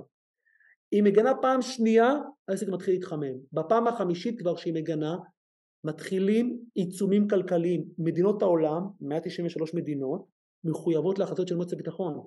הם מתחילים לעשות אמברגו, הם מתחילים לעשות אה, שביתת, אה, מה שנקרא אי אספקת נשק, הם מתחילים למנוע אה, מעבר טיסה או אפשרות של שיט באזורים של מדינות אחרות, כלומר ככל שההחלטות מתחילות להיספר, למשל, סתם אני אומר מספר, בגינוי ה-14, 15 כבר יכולים לתת אפילו להתקפה צבאית כנגד המדינה. למשל נגד מי עשו את זה? נגד קדאפי בלוב. אוקיי? קבלה החלטה. גם נגד צפון קוריאה. צפון קוריאה אני לא, אה, אה, רק, לא יצאו לא למתקפה. רק, רק יש חרם כלכלי. כן, יש רק חרם כלכלי נגדם, כי צפון קוריאה לא תקפה. לא, אני לא מדבר על עכשיו, אני מדבר על 51. אה, בשנות ה-50. כן. אוקיי, בשנות ה-50 זה היה סיפור בפני עצמו. כי היה שם מאבק גם בין הגוש הסובייטי לגוש המערבי, אבל קדאפי לא מזמן, ב-2011-2012, אה, מועצת הביטחון אה, יצא נגדו. אה, כמובן שהדבר הזה הוא נדיר, למה הוא נדיר? כי כדי שרוסיה וארצות הברית יסכימו על אותו דבר, זה צריך להיות משהו נדיר ביותר, זה משהו בלתי רגיל. בדרך כלל ארצות הברית תגיד בוקר, רוסיה תגיד לילה, וכנ"ל ההפך. וזה לא רק אה, אה, ארצות הברית ורוסיה, זה גם כל החברות של רוסיה וארצות הברית. כלומר, כמעט מתקשים להעביר החלטה במועצת הביטחון. ישראל בעניין הזה, ולכן חנן אתה, אה, אני צריך להזכיר, אתה צודק שלאו"ם, או יותר נכון למועצת הביטחון, יש כוח להפעיל כוח צבאי כנגד מדינת ישראל, אבל כל עוד ארצות הברית לטובתנו או לצידנו, בחיים זה לא יקרה. אז נכון, אז אתה, עכשיו, כמה ארצות הברית אכפת לה במשפט הבינלאומי פומבי, זו שאלה בפני עצמה, אבל כל ארצות הברית לצידנו, זה לא יקרה. אה, אה, גם נקודה חשובה שצריך לציין בעניין הזה, זה שגם החלטה אחת כנגד ישראל זה לא מוביל למלחמה, אוקיי? אגב, שאלה מעניינת, מי יוצא למלחמה? אז פעם היה את כוח האו"ם, כוח צבאי של האו"ם, אבל כוח צבאי של האו"ם התברר שהוא באמת אה, לא שווה שום דבר, אז מה שעושים, מגייסים את המעצמות, ארה"ב, בריטניה, צרפת, קנדה, אוסטרליה, כאילו כדי לעזור לאו"ם. עכשיו ברור לכם שזה אינטרסים אה, גם פוליטיים, כלומר הרבה פעמים לארה"ב יש אינטרס, כן, אה, לצאת למתקפה כנגד מדינה מסוימת, ורוסיה ישר, ישר חושדת ולכן היא מטילה וטו. לוב זה היה נדיר, ואגב, הם חשבו שהם הולכים להיכנס בקדאפי על משהו מאוד קטן, בסוף התברר שהם שם, שהם פירקו את השלטון לגמרי, רוסיה מאוד כעסו על זה כי הם בעצם כעסו שניצלו את התמימות שלהם בזה שהם אישרו את ההתקפה ובסוף אה, רוסיה מאז אה, מטילה וטו אוטומטית נגד ארה"ב מאז אה, קדאפי. כי הם חשבו שהם הולכים להיכנס שם רק משהו כירורגי קטן בסוף התברר שבעצם ארה"ב בבריטניה פירקו את לוב ובעצם ניסו לגייס את המשאבים מהלובים לטובת הנאט"ו והאמריקאים ולא משהו קטן כמו שהרוסים חשבו. בכל מקרה הסיפור של האו"ם זה סיפור מאוד מורכב. אסור לזלזל בזה מצד אחד, מצד שני צריך לקרוא לזה בערבון מוגבל כי האו"ם ללא המעצמות שמפעילות אותו אין לו באמת כוח, כן? אמ, למשל מי שמממן את האו"ם בעיקר זה ארצות הברית, ארצות הברית נראה לי 50% מהתקציב של, של האו"ם זה ארצות הברית. וטראמפ לצורך העניין רצה להראות להם פעם אחת אה, על איזושהי החלטה נגד ישראל אז הוא התחיל לסגור להם שם את הברזים אז אה, שוב אנחנו רואים איך המשפט הבינלאומי הפומבי בעצם מנוהל על ידי החזקות כדי לשמור על יציבות וכדי לנתב את האינטרסים הבינלאומיים בתוך, ה, אה, בתוך העולם. זה היה ככה פתיחת סוגריים מאוד גדולה אבל אני מקווה שנתתי עוד, אה, עוד נקודה. עדי פינג ב-928 אני אמשיך לענות על שאלות אם מישהו רוצה לשאול יכול לשאול בכיף אני אמשיך לענות האם החמאס לא יענשו על פשעי המלחמה שביצעו רק משום שהם לא חלק מכלי המשחק המערביים ברור שחמאס יענשו השאלה איך והשאלה על ידי מי. אוקיי, אז כמובן כל אחד שיתפס בידיים ישראליות אין שום בעיה להעמיד אותו לדין הישראלי, השאלה מה יעשו איתו, זו השאלה הקשה והכואבת מבחינה פוליטית, כן? אני מאוד מקווה שיחוקקו חוק או ישתמשו נכון בחוקים הקיימים כדי לגזור דין מוות על כל מי שישתתף בטבח הזה בלי יותר מדי אה, אה, מחשבות ובכלל כל מי שמפר את הדין הבינלאומי ופוגע בעורף או באזרחים בצורה גסה דינו דין מוות ואני חושב שהדבר הזה הוא די ברור זה לא, לא, לא חוסך מהם אה, את, ה, אה, את הסנקציות. אם ישראל לא הייתה מסוגלת להעמיד אותם לדין ישראלי אז כמובן העולם היה צריך להעמיד אותם לדין אבל ברוך השם אנחנו לא נמצאים במצב הזה בהמשך אה, ליאל שואל בית הדין הבינלאומי, אני רואה שאתה גם מצביע, אני קורא את השאלה שלך, אבל אם אתה רוצה לשאול את זה בקול... אה, זה לא שאל... זה לא שאלה, אני פשוט אה, כן. עניתי... אני תמיד מחפש סימן שאלה. נתתי את העשר אגורות על זה. אוקיי, בסדר גמור, תקבל אחר כך. מדוע ההתנהגות, אני קופץ הלאה, דוד, מדוע ההתנהגות מוסרית לאוהב לא מוסרי נחשב מוסרית? על פניו בגלל ישר היא לא מוסרית, אז אני מסכים, נכון. אני מסכים, אני באמת מסכים עם זה. אני חושב שבאמת אה, זה חלק מהבעיה של התפיסה הישראלית שהיא, היא, היא, טוב אני קצת אני גולש לעולמות אחרים, שהיא אימצה תפיסה נוצרית מאוד רחמנית כזאת, אם תירה תביא את הלחי השנייה, כן, ואיזשהו גם אה, אה, צביעות של המערב כלפי ישראל, במובן הזה שישראל צריכה להתנהל בצורה מאוד מאוד מדוקדקת על דינים בינלאומיים כאשר ידיה כבולות מול טרור רצחני ורחב היקף, כן, פעם עוד היו יכולים לתרץ את זה, אה, הורגים לך שניים פה שלושה שם. ברור לכל אה, אדם שאם היה להם את היכולות הם היו מחסלים את כולם בדיוק כפי שמופיע באמנת החמאס אה, השמדה מוחלטת של כל האזרחים. אגב מי שרוצה שיפתח הם מדברים על כך כולל הפתח גם נכון? הם מדברים על כך אה, מזמן כבר מי שרוצה שיפתח יש כמה כאלה שהם לא יהרגו כאלה שהם יכולים לעזור להם כלומר אה, אנשים עם יכולות אה, לא יודע מה נגרים או בנאים או כאלה שבאמת אה, יאמצו את התפיסה המוסלמית החמאסניקית. הם ממש כותבים את זה כן? אותם הם לא יהרגו. אחרי הרגע הזה אני צריך לדבר על מוסר? כן ארז ברור שצריך לדבר על מוסר. המוסר זה לחסל את האויב בוודאי האויב זה, זה, זה המוסר אסור, אסור שהמצפן המוסרי יתקלקל. ואלכסנדרה אומרת למה אמרת שלא יצאו למלחמה נגד רוסיה. לא, לא כל כך הבנתי שאלה, אם את פה אני אשמח שתשאלי, אה, ואם את לא פה אז אני אשמח לשאלות, ואם אין עוד שאלות אז אנחנו נסיים פה. אמ, כן, אני כן. אשמח, אני הצבעתי פשוט, אה, חיכיתי לשאול בעל פה. יש לי, קודם כל אני אשמח לשאול בנוגע לכל, בנוגע לכל הנושא של אה, הטלת מצור, בנוגע לטקטיקה של הטלת מצור שכמובן היא נושא חם מאז תחילת המלחמה, זו טקטיקה שהצבא גם משתמש בה. אמ, כן, בפסק הדין, רגע אני רק uh, פותח את זה, הנה. בפסק דין משנת 2002 אלמדני נגד שר הביטחון מאשר בית המשפט העליון את הטקטיקה של שימוש במצור בשביל בעצם אה, להטיל לחץ על חמושים. הוא אומר למדינה אין את החובה לספק את הצרכים הבסיסיים כל עוד היא נמצאת במצב מלחמתי.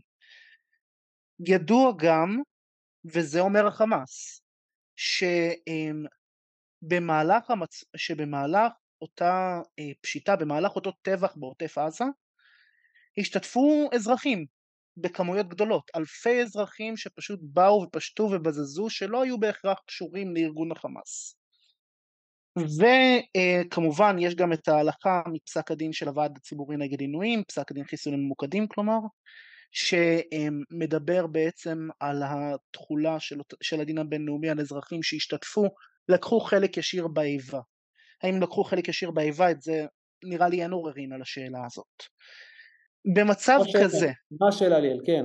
כן, במצב כזה שבו יש כמויות מאוד גדולות של אזרחים שלקחו חלק ישיר באיבה, שאי אפשר לזהות אותם אחד אחד.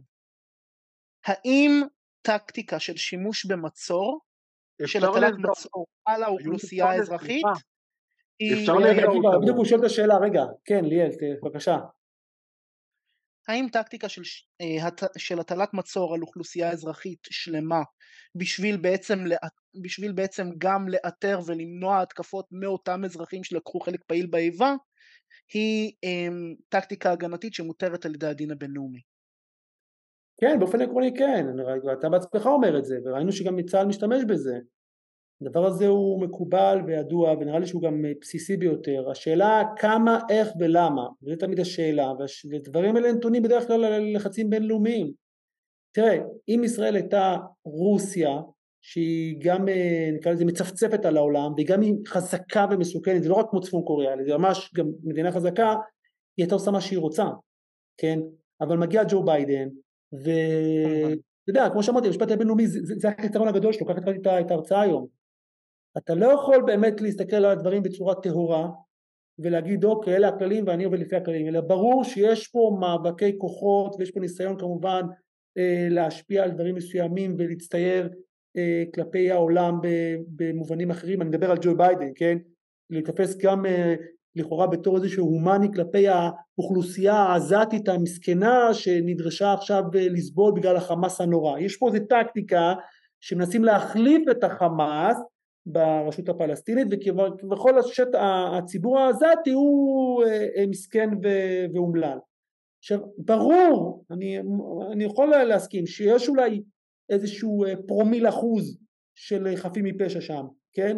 אה, פרומיל אחוז, כן לא אחוז, פרומיל שלו, אבל ובאמת איך אומרים, שאלה של הישרדות, מה אני מעדיף, שימותו חפים מפשע אצלם או ימותו חפים מפשע אצלי, שזו שאלה בינארית, המוסר צריך להיות מאוד ברור, לצערי הרב גם בישראל בתוכנו יש כאלה שהתפיסה המוסרית שלהם היא שעדיף שהחפים מפשע אצלנו יהרגו וחס ושלום שאנחנו לא נהרוג חפים מפשע אצלם. שוב זה שאלות של מוסר, שאלה של תפיסה. מדינה חפצת כן. חיים ואדם שהמצפן המוסרי שלו מקולקל מחסל את האויב עם כל הכלים שיש לו. זהו לי, מה שחשוב זה חילופי אוכלוסין.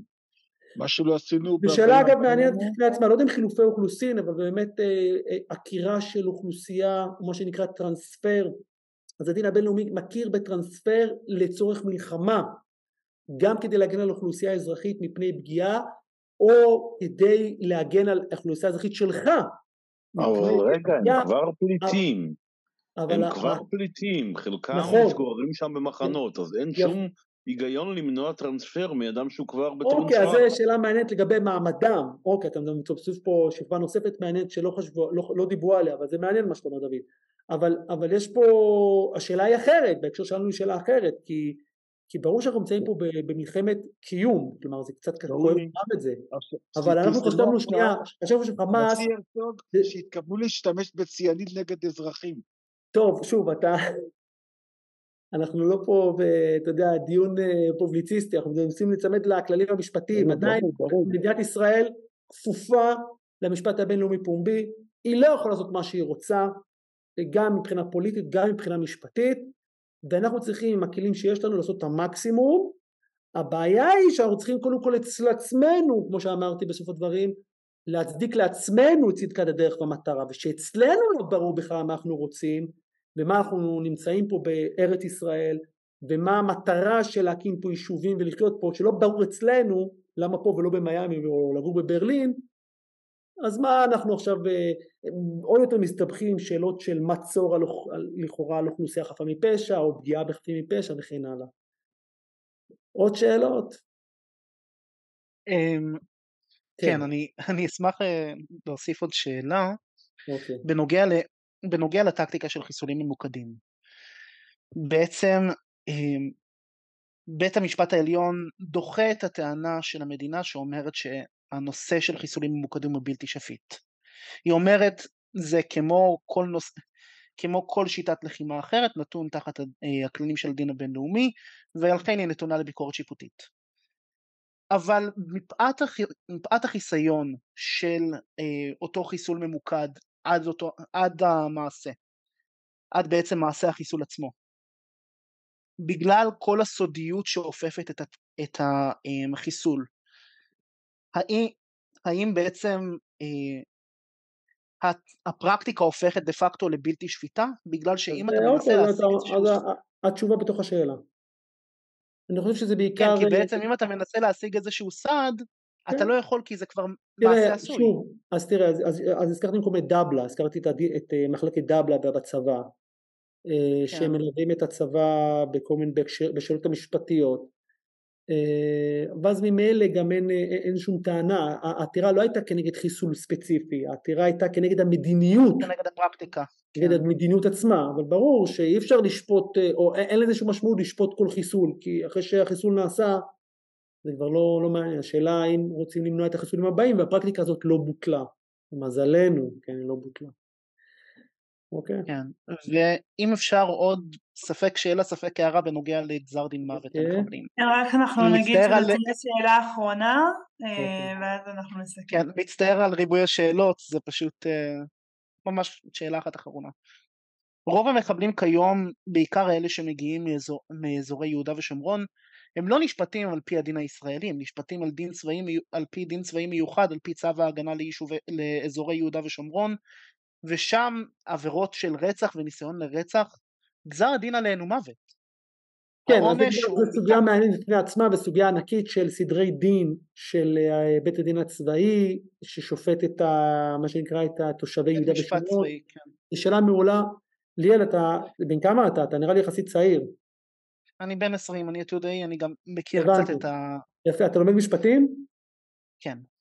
יופי, מעולה. אז הנה, יש לך, יש לך נושא לסמינריון. תודה אה, רבה. פשוט השאלה שלי הייתה, האם הטענה צריכה להיות, האם הטענה צריכה להיות למחוקק ולא בהכרח למחוקק ולא לתובע הצבאי שפשוט נכון. חותר למאסר עולם. אז זה לא כל כך פשוט מה שאתה אומר כי זה גם נתון כמובן להרבה פעמים לשאלה של ההגדרה של מי שופטים אותו וגם שאלה של יעילות ואפקטיביות, איפה יותר מהר ואיפה גם בעיות של ראייתיות הרבה פעמים, אני לא רוצה להיכנס לסוגיה מאוד מעניינת וחשובה, אבל הנה, ואם אתה כל כך מוכשר אז אולי זה אפילו שאלה לתזה ולדוקטורט בהמשך, אה, במשפט הבינלאומי פומבי. יש עוד הרבה זמן, אבל אה, מי יודע. בעזרת השם, למה לא? שיהיה לך בהצלחה איפה שאתה לא הולך, מן הסתם אתה הולך לפרקליטות או משהו כזה, כן, אה, משתד... אני מקווה להתקבל לדבלה. יופי, שיהיה בהצלחה בדבלה, היה מאוד חשובה שם. תודה. יופי. טוב חברים, אני... תודה רבה, ותודה על ההרצאה המעניינת. תודה, תודה לך ליאל, תודה לכולם בכלל, כל אלה שהחזיקו מעמד עד עשר בלילה. כן, תודה רבה לכולם על ההשתתפות, שמחנו לפגוש אתכם ולשמוע את השאלות החשובות.